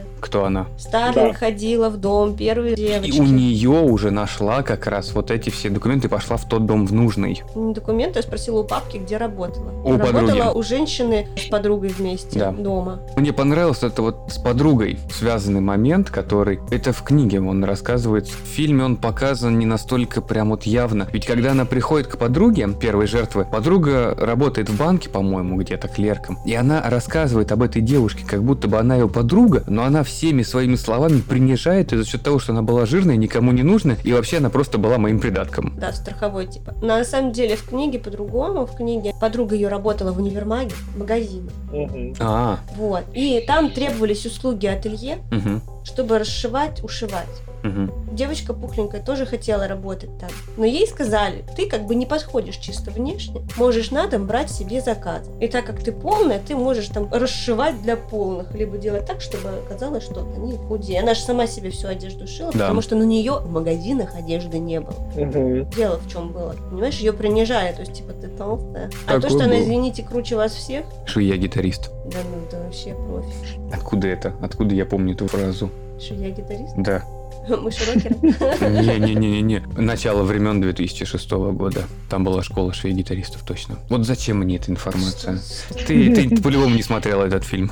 Ну, кстати, очень хорошая комедия, насколько я помню, Айвана Рейтмана, одна из последних. Вот. Да. Швея-гитарист. И получилось так, что эта девочка брала заказы на дом, и поэтому ходила к этой женщине, которая представляла ателье, которая брала заказы у этого универмага. И при этом Джейми Гам тоже помогал. Она его учила шить. Кстати, Мгм. имя Джейми тоже интересное. Его мама так назвала. У него было бабское имя, его из этого дразнили. Кстати, он же убил бабушку с дедушкой, когда мать бросила. Но ему очень нравилось смотреть на маму, как она в какой-то из передач. Нет, это он искал ее там, ассоциировал там в какой-то рекламе или в порнухе, но ее там на самом деле не было. У него была одна запись, когда она участвовала там в каком-то мисс Агая или мисс Америка. и так далее. Да-да-да-да-да-да. Он просто ее пересматривал и постоянно искал ее в других рекламах, потому что она его бросила, и он подумал, что, наверное, она там начала сниматься в кино, домино, дела. Ну, придумал себе образ Придумал, да. идеальной мамы. У Харриса маньяки классные. Да. Даже историю Доллар Хайда мы тоже ее опустили, но там очень классно описывается, почему он стал таким.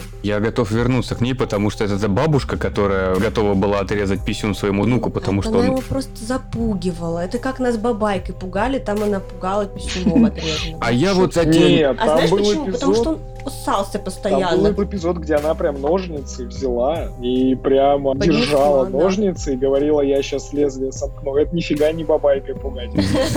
Вот-вот, для мужика никакая Это не бабайка. страшнее, да. Ну, дело в том, что его тоже гнобили в детстве. У него была заячья губа, он из-за этого очень переживал. Мать его бросила, вообще замуж вышла за какого-то другого чувака, нарожала себе детей и воспитывала их, типа, ну, такие все классные, все дорого-богато живут. А он жил с бабушкой, которая в своем доме открыла дом престарелых. И, по сути, он вот со стариками прожил всю жизнь. Ужасное давление на психику человека. Более того, он еще и помогал бабушке за ними убирать. И поэтому у него были, кстати, проблемы из-за того, что его и в школе гнобили. Его везде над ним издевались, плюс он за стариками ухаживает. Как бы, а ты еще хочешь, чтобы он не писался в кровати? Ну ты серьезно? Ты говоришь, что проблема в том, что он жил со стариками. Так как это был именно дом престарелых, который, как я понимаю, больше на пансионат был похож, потому что там были и слуги, которые приносили все. Вот у меня существует некое впечатление о том, то, что пожилые люди к маленьким детям, они всегда очень по-доброму относятся. Я не говорю сейчас про его конкретно бабушку, а вот условно те, которые были в этом пансионате. Мне кажется, что как раз он должен был там некой вот этой добротой человеческой напитываться. Не всегда. Когда у ребенка не устоявшаяся еще психика, когда этого слишком много, Не, ну все может быть. Это опять же мы себе надумываем. Там конкретно написано, что много стариков, отрезанный писюн, и он прибил бабку. ты в пять лет уже дед. В пять лет дед. Ты просто ведешь себя, ты перенимаешь манеру поведения. Конечно, классно, что бабушка его спасла от приюта. Она уже его забрала из приюта. Она вообще о нем не знала. Она случайно узнала, что у нее внук есть, что дочь родила и выкинула, по сути, ребенка. Он ей был нужен также для социального статуса. Да, он ей был не для социального статуса, он ей был нужен, чтобы получать пособие, чтобы содержать вот этот приют. Там вообще жоп какая-то, бедный чувак. Ну да. Но при этом он ее любил. Он ее возвышал в абсолют. Получается, он такой маньяк, созданный из бабушки. Он же ее челюсти надевал. Типа, это бабушка убивает, а не я. Такая безвозмездная любовь к человеку, который тебя вырастил, насколько бы плохо он с тобой не обращался. его прекрасно вырастила, не считаю. Прекрасно. Ты не голодал. Слушай, у него был потом одет. он в армию пошел, Теплее. он отучился. Да. Все у него было хорошо до момента, пока Вот. не начал людей А. убивать. Ну, первые его убийства как раз были тогда, когда его мать вспомнила о том, что «О, у меня же есть сын, ну, он уже подрос, можно им заняться». А тут еще и бабка померла, ну, так уж и быть, возьму. Он убил домашних животных. Его братьев и сестер, которые пришли к нему в комнату и начали над ним конкретно издеваться из-за того, что у него зайчья губа. Ну да. Типа, ты урод, бедняк и так далее, вообще не пришей козе рукав. А он пошел и убил там, не знаю, кота, собаку, я не... Да, там же взаимосвязь есть с этим.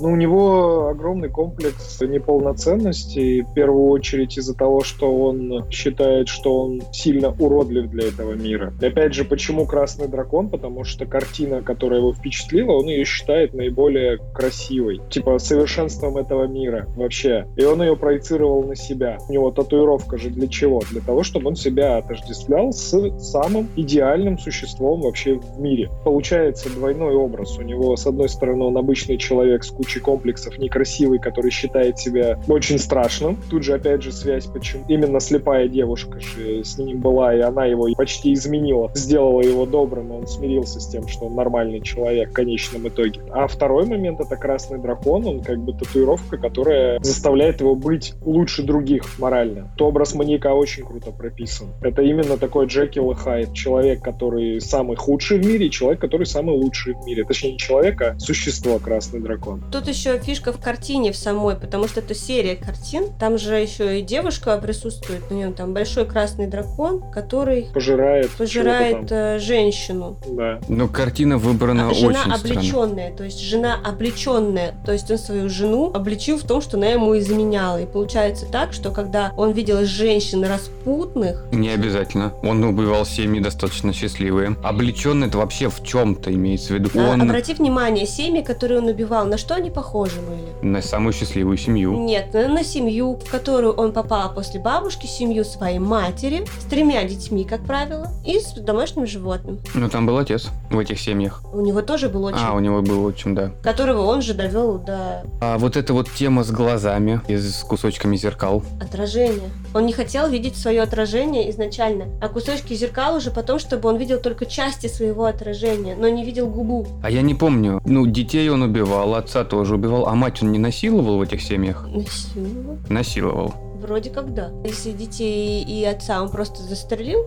Нет, по-моему, блин, а я не помню, насиловал. насиловал, он уже это снимал, потом это пересматривал, как он. Но даже если не насиловал, то он ее просто трогал везде. Да. Но глаза он точно ей открывал, закрывал, это да. Нет, не только, не только ей. Я так понимаю, что он рассаживал. Писано- Вырезал глаза, да. Да, он открыл глаза детям и отцу, чтобы они смотрели, как их мать На этом, убивают. да. Но они были уже мертвы, но это, знаешь, это такой интересно построенная композиция кадра. Он зрителей да. хотел. Посмотрите, какой я. А то, что домашних животных, мне кажется, домашних животных, они не играют особую А, роль. Это, это- именно то, что помогло во втором убийстве. И просто такие семьи попадаются. Ведь существует некая идея идеальной семьи, где как раз вот муж, жена, несколько детей, и домашнее животное обязательно должно быть. Нет, собака это средство оповещения всех соседей. Поэтому собаку надо убить в первую очередь за день до того. и собаку, кошку, да, он же их убивал, чтобы типа максимально тихо было, чтобы никто не помешал ему проникнуть туда. Некоторые коты кидаться начинают на чужих людей, например. Если в дом тут чужой ходит, они начинают кидаться как собаки. Некоторые люди тоже на чужих в доме кидаются. Я? И на своих тоже. В плане маньяков, да, это один из лучших авторов. Достаточно интересные сюжеты получаются. Ведь каждый маньяк не похож на своего предшественника, который был. И именно в этом огромный плюс того, что их не так много. Он не стал сам на себя уже пародировать, не стал исписываться. И тут вот, знаете, я, наверное, хочу пустить пока сериал Ганнибала и перейти к Кларисе. Потому что мы разговаривали о маньяке в «Молчании ягнят» и очень много говорили о доме как раз. И в этом плане как раз перенести вот в Кларису, которая, если помните, первая серия как раз начинается с того, что показывают, как она убила условного человеческого кожного трансвестита, Да, да, да. и само молчание ягнят, почему Ганнибал смог сбежать и почему стал такой резонанс. Украли дочку сенатора. Сенаторша была готова сделать все, что угодно ради этого. Клариса нашла непотребные фотографии в комнате дочки при обыске, когда пыталась найти какие-то зацепки По книге. по книге. В сериале это было упомянуто. Сериал, он, по сути, продолжение фильма. Так вот попытались сделать. Но там не так много времени прошло между событиями фильма и сериала, ну как бы истории. Это выдуманная история, это вот как раз почему сериалу Ганнибал не дали права на Кларису, а Кларисе не дали права ни на что другое, поэтому там ни Ганнибала, ни Уилла Грэм вообще никого нету. Это просто отдельная история. Клариса-то она 21 же года, да, ну два Мгм. года назад. Если смотреть сериал, первый там парочка серий достаточно интересны, когда идет вопрос о культе, о маньяке каком-то, еще что-то. Когда он начинает выливаться уже просто в политику и какие-то внутренние трения, он становится хуже. Но вот как вам такая идея, почему плохо этот сериал? Потому что сериал 2021 года это продолжение фильма 92 А мне, наоборот, понравилось. Очень понравилось, потому что даже Кэтрин Мартин, которую как раз по похитили, актрису подобрали очень похожую, при этом видно, что она похудела. Там обосновали, придумали продолжение, обосновали, почему девочка там начала маниакально худеть, у нее расстройство, естественно, потому что она в колодце посидела, и теперь она маниакально худеет и ни хрена не жрет, чтобы ее опять маньяк какой-нибудь не похитил и не шил из нее костюм. Хорошо. Чтобы не хватило кожи. Но сериал продолжает фильм, который был снят 20-30 лет назад. И чё? Опять же, мы это уже говорили тоже с Сашей, то, что люди, которые знают фильм 92 -го года, им сейчас уже всем глубоко за 30. Ну, посмотри его еще раз, представь, что это вчера было. Ну, как бы. Там нету взаимосвязи, по сути. Но это фильм новый. Ну, в смысле, сериал, я имею в виду, Клариса. Воспринимать как... Ну, не знаю. Для меня, например, книжки, вся трилогия «Молчание нет», если не брать его «Восхождение», это вообще любимые мои вещи, которые я много раз перечитывал и знаю подробности. Но для меня сериал, я его вообще не ассоциирую как как-то связанный с этой трилогией. Это отдельный сериал, в котором есть, да, забавные моменты, узнаваемые, но я его прям смотрел как отдельную вещь. Примерно как вот «Ганнибал» сериал. Не сильно даже зацепила связь с оригинальным Даже так? «Молчанием огня», с оригинальной Кларисой. Это интересно. Не сама связь, тут в самом сериале очень классные истории еще подаются. Да, оно немножко отдельно в стороне стоит, то есть прямо вот чтобы я смотрел и ловил кайф от того, что это именно Клариса, и я хочу узнать ее историю между «Молчанием ягнят» и «Ганнибалом», вот у меня такого не было. Первые две-три серии, ты правильно говоришь, еще было, ну то есть я прям такой, да, узнавал, мне было интересно. Дальше это пошел просто интересный сериал. Ну я не скажу, что прям мега крутой, конечно, но интересный. Хороший сериал, который можно смотреть, мне кажется, людям, которые вообще не знают про вселенную. «Молчание ягнят», там про Ганнибала и прочее.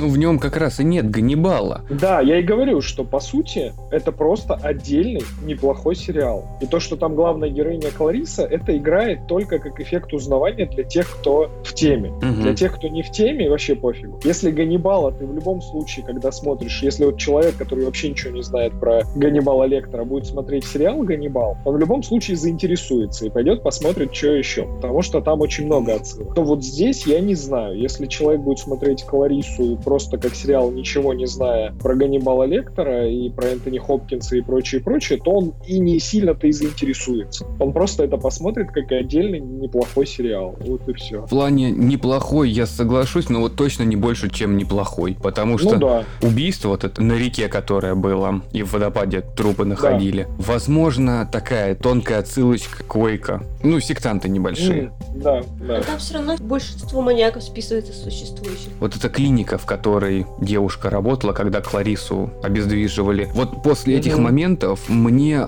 он стал неинтересен, потому что там уже перестали быть маньяки, и остались только внутриполитические распри между агентами ФБР, политиками Там- и подобным. Не только, там вообще к концу сериала, да, к сожалению, осталась в основном политика и повестка. Да, ну я с вами вот максимально согласен. Серии с пятой, по-моему, ну что-то в таком духе, когда она там где-то в гипноз ее запихивали, или шестая серия. Ну, короче, я вот с этого момента уже прям через силу досматривал. Мгм. То есть было интересно, ну, уже втянулся вроде, но так, чтобы прям я хотел бы посмотреть второй сезон, я не знаю, хотел бы.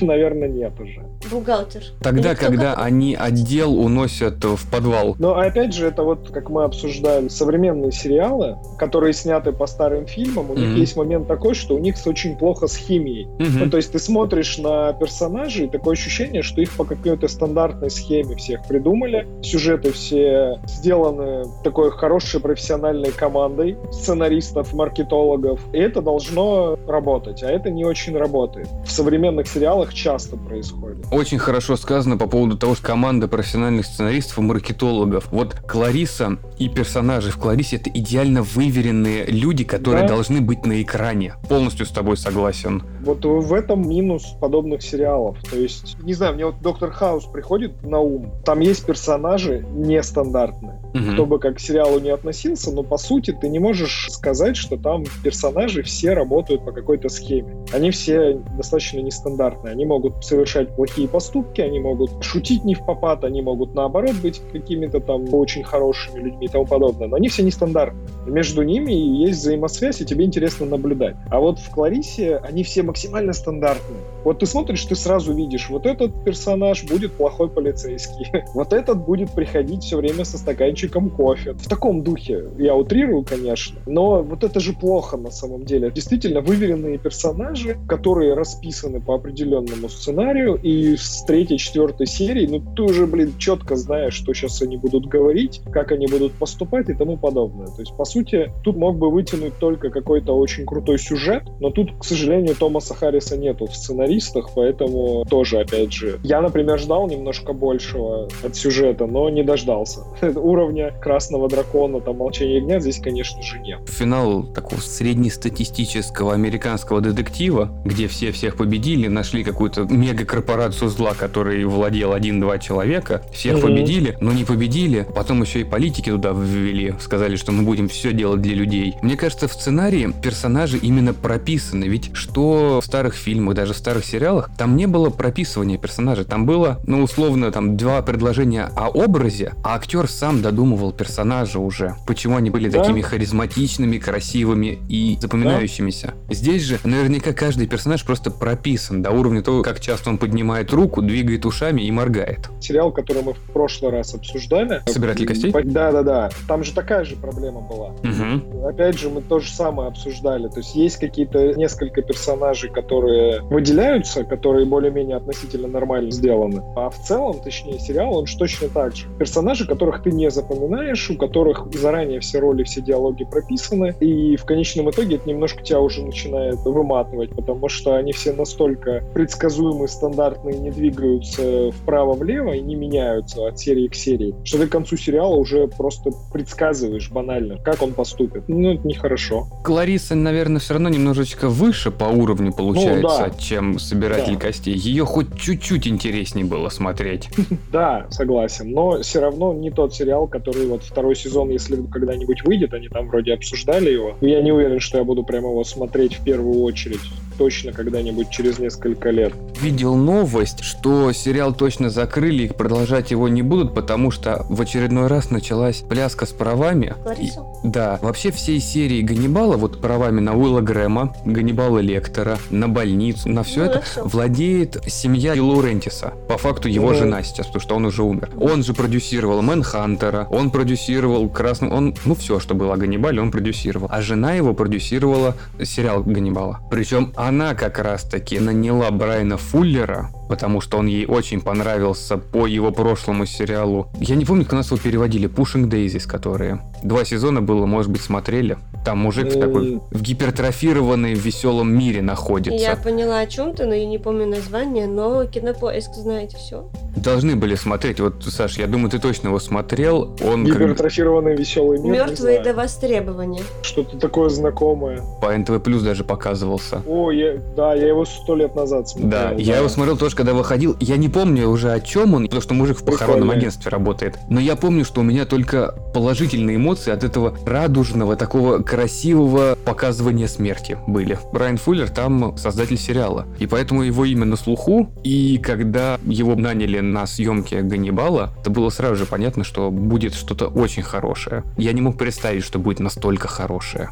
Я тебя перебил про Кларису. Про Кларису? На самом деле, просто больше нецелесообразно снимать, потому что рейтинги уже не те. Опять же, мне кажется, так как это персонаж, который был придуман писателем очень давно, на него огромные деньги требуется тратить, чтобы получить права на его использование. Не только. Сначала понравился всем первые там несколько серий, а потом большинству не понравилась концовка. В то, что сериал скатился. Так же, как в Ганнибале, там же сколько, 6 или 7 сезонов они хотели сделать, чтобы чтобы было продолжение на Четыре. красном дракона, и продолжение было на ягнят. Нет, ягнята с самого начала там не были использованы. Просто с первого сезона, я смотрел множество дополнительных материалов по нему, задумка была сделана на 4 сезона. Именно 4, они сразу же продумывали 4. Вот видишь, а сделали 3. А почему-то вот дракон должен был появиться в четвертом сезоне. да. А потом молчание ягнят, по идее. Если вы получили право, ну в любом случае, то, что они ужали до трех сезонов, тут вот нигде не сказано, почему так получилось. Бюджеты не понравилось, потому что рейтинги у сериала наивысочайшие. Я думаю, вовремя закончим. Ну, кстати, там был момент, что у них к концу третьего сезона стали под рейтинги. Там в чем-то была причина, почему Италия. Вот не и, продолжали. Италия, мне кажется, не у меня одного уже 2015 год, когда выходил сериал, книжки намного меньше читают, и поэтому, когда ты смотришь два сезона, как условно где-то в Америке, хотя снималось в снежной Канаде, происходит убийство и поедание людей, внезапный перенос места действия совершенно в другую страну и в другой антураж, он немножечко выбил. Угу. А, ты имеешь в виду а... вообще другое все, и менталитет, и вот это все прочее, оно уже не подходит. У тебя первые два сезона это грузная,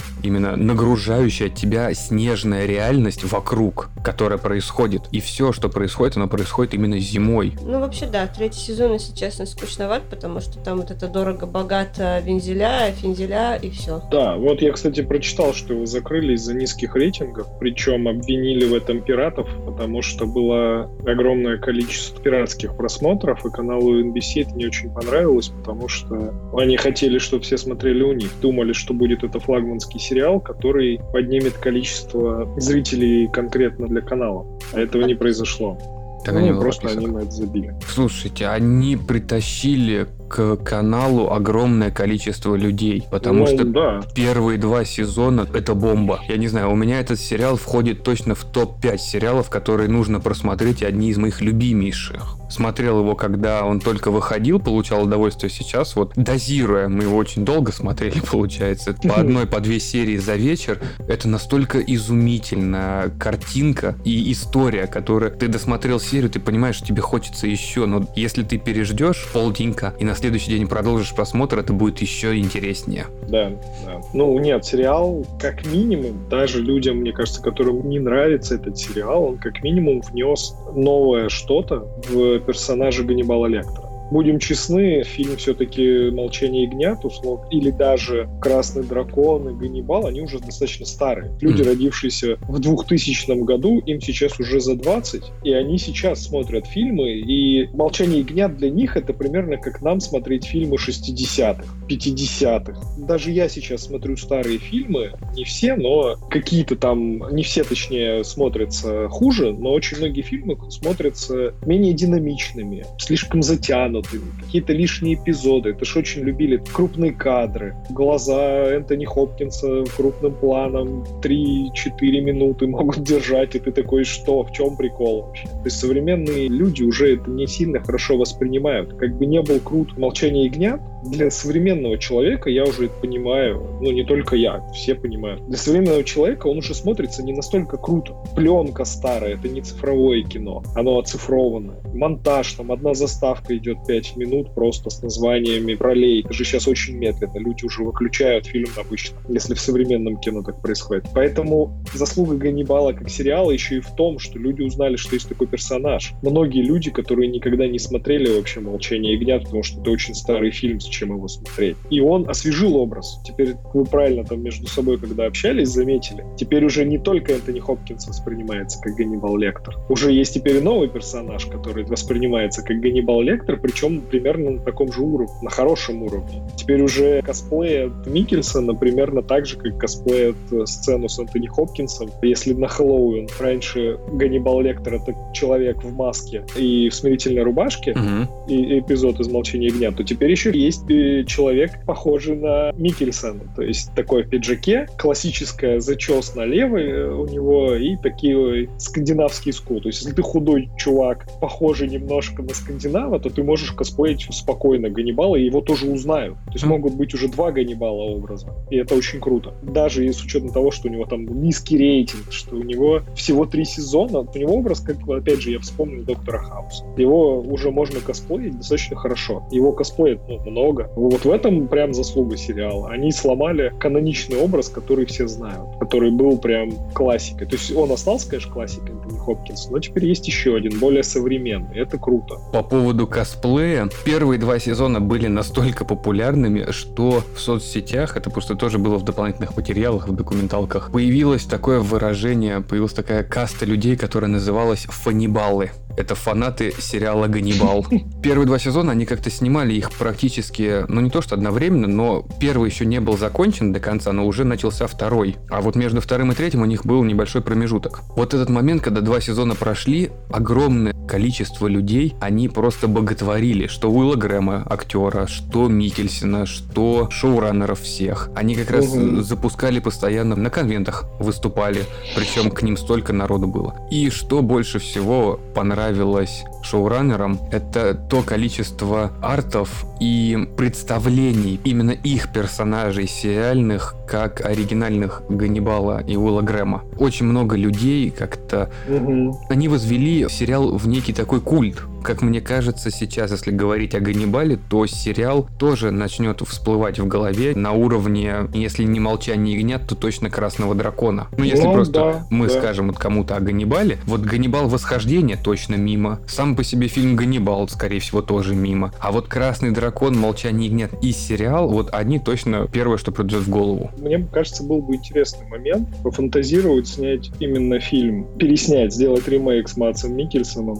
например, «Молчание ягнят». Мне кажется, был бы прикольный момент. Вот в таком антураже сериала, с такой же атмосферой, если снять полновесный фильм, мне кажется, было бы прикольно. Одна большая проблема. Из новых актеров не могу представить, кто смог бы сыграть Кларису. Блин, почему? Смотри, ты Уэнсдей сериал смотрел? Ее брать главную? Не-не-не, нет, не ее, зачем? Там есть у нее подружка, блондинка, она очень круто типажом подходит. Я помню, что по книгам Клариса была достаточно приятной внешности, но вот подруга, которая Вервольф, ты имеешь в виду вот эта девочка? Да, да, да, да. Она слишком, вот прям максимально миловидная. Ну, она играет просто так. Мне кажется, нет, она нормально подошла. То еще, не знаю. Если бы была моложе эта девочка, у нее дурацкое имя, она играла в фильме «Пипец». Хлоя Грейс Моррис. Малышка, да-да-да, Хлоя, вот если бы она была помоложе чуть-чуть, она, мне кажется, была бы забавной. Хотя, не знаю, не знаю. Выбирать из современных как-то странно. В любом случае возьмут эту «Последний день в Сохо», которая играла и в сериале про шахматистку. Я на современных вообще не знаю имен. Аня Тейлор Джой. А, вот. Тейлор, все понятно. Беленькая такая, которая играла да. еще девочки там. С раскосыми глазами. Вот представь, как бы молчание ягнят, где такой безумный скандинав и девочка с раскосыми глазами просто. Мне Ладно. кажется, это просто максимально психоделичный Это фильм. было бы красиво. Вот с их антуражами, с тем, как они строят кадр, сцену и вот с этой вязкостью картинки, да, это могло быть интересно. Причем нужно было бы вот именно всех актеров сериальных взять на этот фильм. Да. Вот, мне кажется, вот если пофантазировать, это было бы прикольно. Вот заслуга Ганнибала как сериала именно в том, что мы знаем атмосферу. Нам очень нравится атмосфера, картинка, главный персонаж. Вот мне бы хотелось посмотреть полнометражку именно от «Молчания ягнят» или «Ганнибала». Это было бы круто с ними, вот со всеми, кто там играет. Я соглашусь, именно как посмотреть еще раз то, в чем тебе эти актеры полюбились, именно на эти образы. Это, конечно, будет далеко не сериальный и вызовет некий диссонанс, но вот посмотреть на них согласен. Но в любом случае, в любом случае, сериал Ганнибала, как бы там ни было, что хороший Уилл Грэм с его приколами, с манерой, как он реконструирует места преступлений, вот сама идея mm-hmm. вот этого с маятником, я не знаю, вот насколько нужно быть гениальным, чтобы до такой простой вещи додуматься, и она настолько хорошо и гармонично вписалась. Угу. Сначала не понимаешь, что, а потом ты ожидаешь этого маятника на месте преступления. Но как бы там ни было, Ганнибал, Уилл Грэм, Кроуфорд, который изумительно, кстати, вот это лучший Кроуфорд, хоть и не книжный, но Фишборн сыграл, по-моему, Кроуфорд да. у него самый лучший из всех фильмов. Хотя я его представляла да. как мужика с усами. Вот. Замученного такого, знаешь, прям. Как в Мэнхантере. Примерно, только не такого... Итальянского. Да, не настолько похожего на Сиси Кэмпбелла из Санта-Барбары. Вот это я помню. Куда мы углубились, да? Почему это я помню, а другое я не могу запомнить? А потому что то детство, то прекрасное детство, когда ты ждала вот этих кадров через арку на ПТВ-6 по ОРТ шло сначала. Помимо всех вот этих изумительных актеров, где каждый актер реально он сжился с этой ролью и по-другому уже сложно воспринимать кого-то на этих ролях. Также в каждой серии на протяжении двух сезонов присутствует охренеть какое интересное убийство. Вот прям по-другому да. не скажешь. Поработали они очень круто. Да. Там, смотри, часть же, это опять же не их заслуга, а Томаса Харриса, который он мельком упоминал во всех книжках ну, по крайней мере, в первом сезоне, насколько я помню, некоторые преступления — это моменты, которые вскользь были упомянуты именно в «Молчании ягнят». Насчет Ганнибала не помню, но в «Молчании ягнят» были преступления упомянуты, их просто они дожали. Они их раскрутили и сделали на серию, скажем так. Не на эпизод, а на серию. Но в целом, да, очень круто. Поработали прям молодцы. Можно как угодно это называть, относиться, но вот это вот как раз, как ты говорил, химия между двумя персонажами, как это называли американцы, это броманс. Не любовь, вот прям как она есть, как сейчас это Ну, везде пихают. просто. Это именно братская любовь, уважение вот между Уиллом и Ганнибалом. И впихнуть с первого сезона им дочку, это просто изумительный ход. Такую же отбитую, как и они. И женщину, которая переспала со всеми. Вообще со всеми. Я люблю Уилла, но буду спать с Ганнибалом, а потом еще А девочкам пойду. Ой, Ганнибал, не, не то, пойду по бабам. По книгам это мужик должен был быть, но доктора сделали девушкой. Кстати, не прогадали. Доктор Блум как раз, которая... Мало того, что со всеми спит, так еще и хромая, косая, так еще потом и беременная с переломанной спиной. Блин, это вообще комбо какое-то. Слушай, на протяжении трех сезонов каждый из главных персонажей Ганнибала такие ситуации ставились. Они столько Честно, говна там вот, навелись. м, то, что говна нажрались, там выжить невозможно вообще, по идее. Ну да, есть такое. Тебя будут по кускам собирать, и восстанавливаться ты будешь далеко не месяц, не два. Уилл это вообще с каждой серии это просто человек, его искренне жаль, потому что он умный, но он настолько доверчивый. А я вот не знаю, смотри, у него Ганнибал с этим энцефалитом довел до такого состояния, когда, мне кажется, уже идет точка невозврата. Он же не должен был, даже если бы его вылечили, он уже не должен был быть таким, каким был. У него бы уже были отклонения, он бы не смог работать. Давай позволим некую художественную вольность сериалу про психиатра, который ест людей. Люди А, не выживают после таких вот этих. Но то, что не выживают, это ладно еще. Там много кто не выживает. И вот опять же, сколько раз Уилла мучили, стреляли, резали, убивали. Чилтон. Чилтона вообще ели кусками. Да, Чилтон это вообще персонаж, который на протяжении трех сезонов только огребает. А мужик, который лже Ганнибал, которого просто ему ногу отрезали, ему же скормили, и он сидит такой Да. и жрет свою ногу без ноги. А Он- барышня в конце вот это вот, э, Скали, ну, скали, да.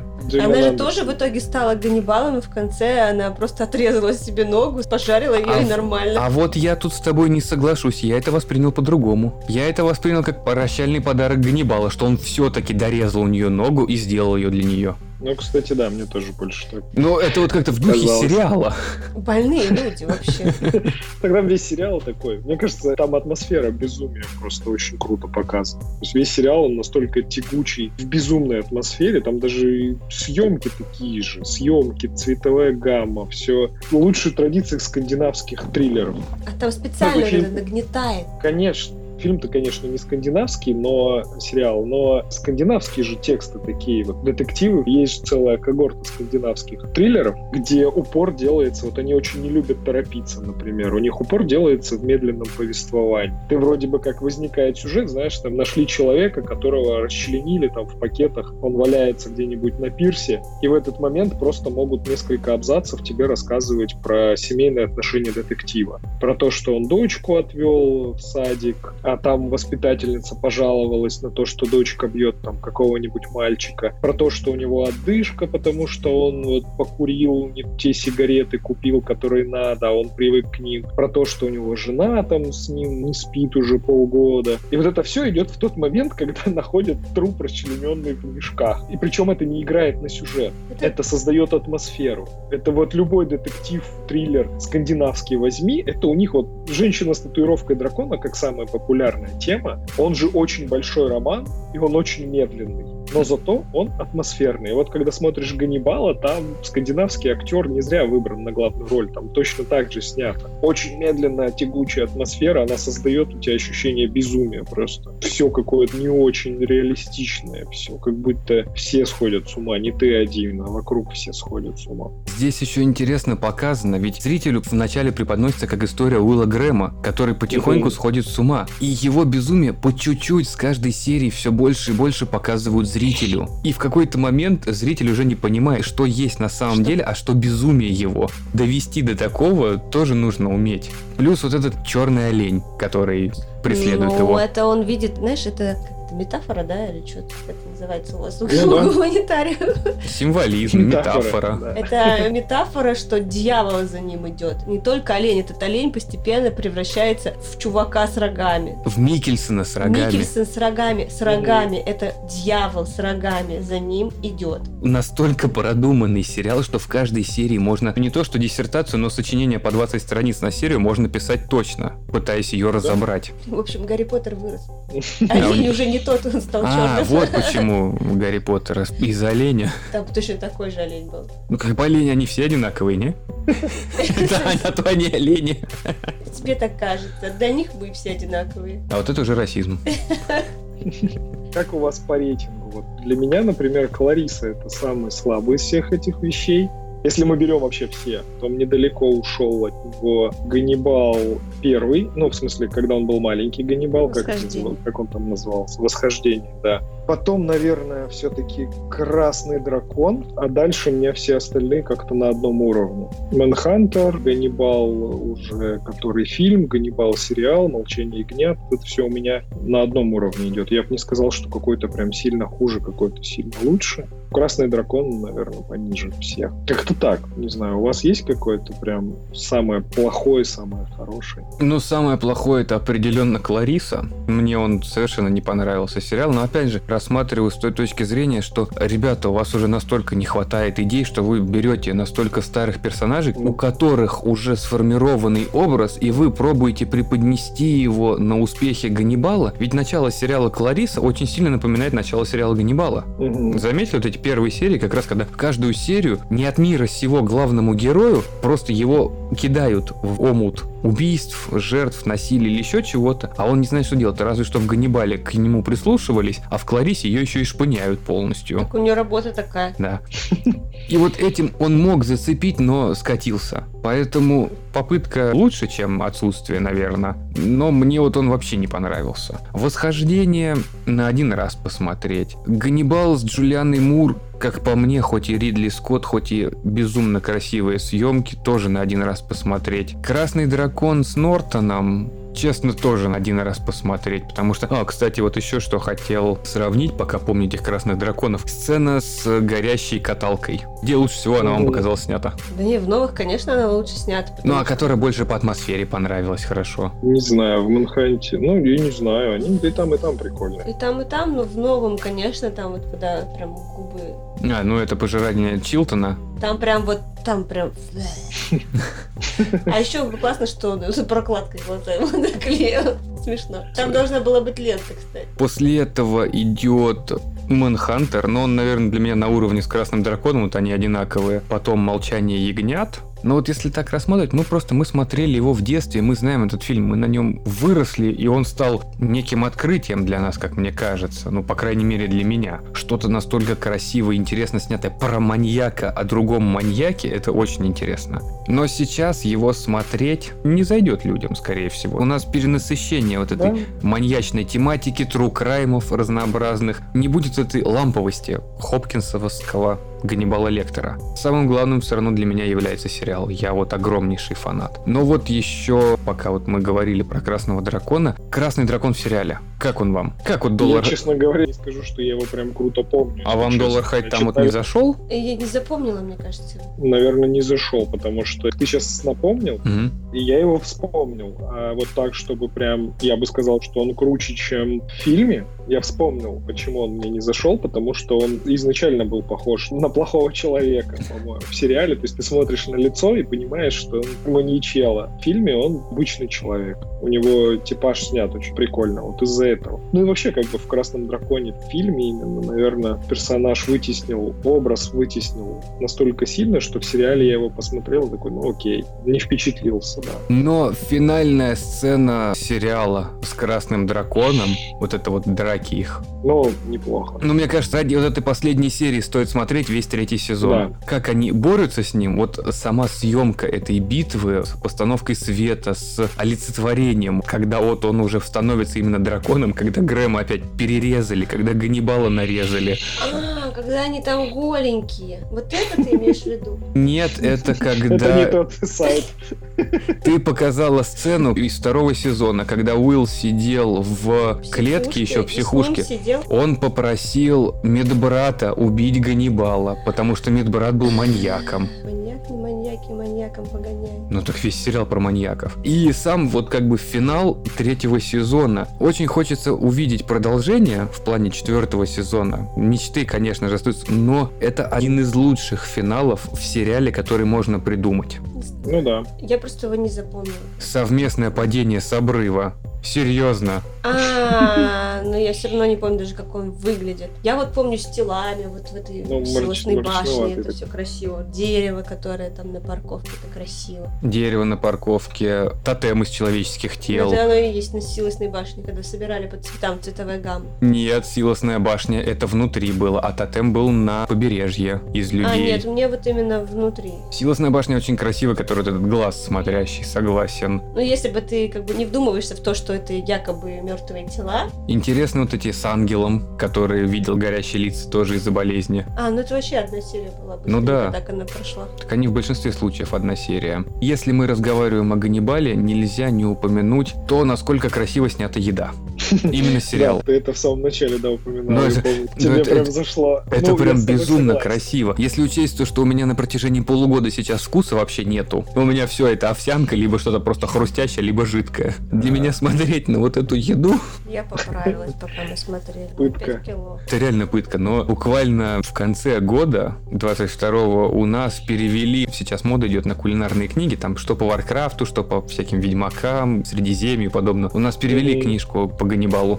Да, я видел рецепты. Да-да-да. Она у нас есть. Я обязательно все а он взял. ничего не чувствует. Не, мне готовить это смысла нету, на меня еду сейчас переводить вообще не нужно. Ай, как кошмар. Причем странно, запахи я все ощущаю. А вот вкус у меня, ну, потихоньку восстанавливается. Поэтому для меня вот еще смотреть на это все было это еще большей пыткой. Я понимаю, что они вот так красиво готовят. Я сидела и ела. А ты сидела и ела, я да. сидела и ела. Для сериала был нанят специальный какой-то именитый шеф-повар, у которого свой ресторан в Беверли-Хиллз, и девушка, ее называли фудестетом, я бы так сказал. Как эти, которые фотографы для еду делают, вот она примерно то же самое, ну, как для сериала. Постановка. Чтобы она выглядела в кадре именно красиво. Да, это которые как раз, если ресторатор не может сделать красиво блюдо, но вкусно, она делает так, чтобы было красиво, там лепесточки всякие посыпать, вот это все. И вокруг красиво. Антураж создает. Мы все еще говорим по поводу поводу картинки и подобного, но не стоит забывать музыкальное сопровождение сериала. Оно выделяется на очень высоком уровне. Угу, согласен. Там нет как таковых мелодий, в основном используются какие-то малоизвестные инструменты, которые создают такие звуки, которые задевают за живое, но ты не понимаешь, как у них это получилось. Там был термин «вокс». Он любил на нем играть. Там были некоторые такие инструменты, допустим, представь себе такую круглую бочку с ручкой, как у шарманки. Я не знаю, как она называлась, но это вообще музыкальный инструмент чуть ли не 18 века. Это и есть прототип шарманки. Помнишь от Гарри Поттера? Тоже там коробочка. Тоже это коробочка. крутишь, а там записана мелодия просто. Бочонок, на котором записана мелодия. Там нету бочонка, там крутишь, чтобы создавать резонанс звуковой, и из какой-то дырки там выходит звук. Это скорее даже больше на волынку похоже. Тогда это как терминвокс, там такая струна должна быть. Очень сложно сложно разговаривать о том, что настолько сильно понравилось, как мне кажется. В данный момент это эмоции, которые переполняют за счет того, что я просто огромнейший фанат этого сериала. Каждую серию реально можно описывать совершенно так, как тебе захочется. По-отдельному рассказывать о ней. Поэтому, чтобы себя прервать, Даша, твоя последовательность. Моя последовательность. Мне не понравился Ганнибал и Ганнибал Восхождение. Потом угу. идет более-менее Норм Клариса, а дальше все остальное сериал. Клариса тебе понравилась только из вашей женской Это солидарности. Солидарность, да. А Ганнибал и Ганнибал Восхождение, ну просто они ни о чем, они скучные. Ты можешь хоть раз пять, хоть что, мне не понравились. Ни о чем вообще. Ну ладно, это твое мнение. Я его приму, когда мы закончим подкаст, я из тебя его выбью.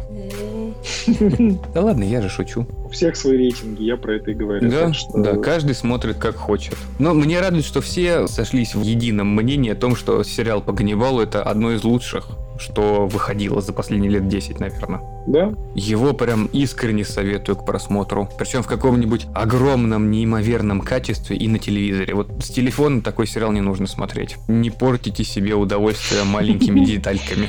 Я нашла этот музыкальный инструмент. Это он? Похож. Топон. Тампон? Топон.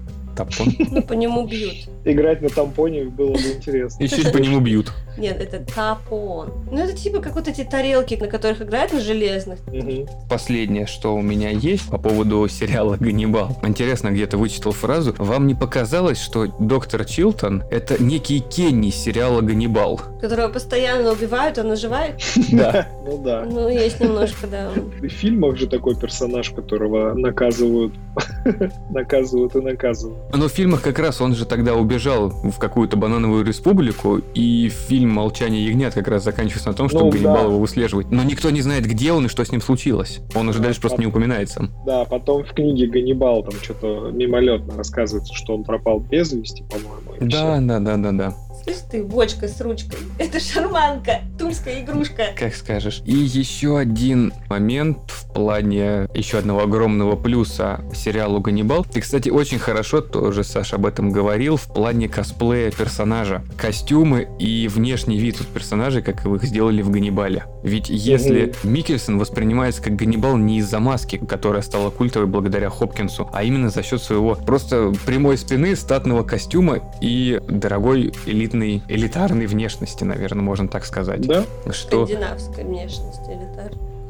ну вот, кстати, выбор скандинавского актера мог сначала показаться каким-то странным. Я не думал, что Микельсон настолько сильно приживется к роли Ганнибала, когда вот самый первый раз смотрел. Но вроде как-то все остальные американцы, но с американскими чертами лица, привычные. Плюс еще и Фишборн, который настоящий американец, еще и с «Матрицы». И тут они взяли скандинава Микельсона. Но он круто. Он крут. Писался максимально круто.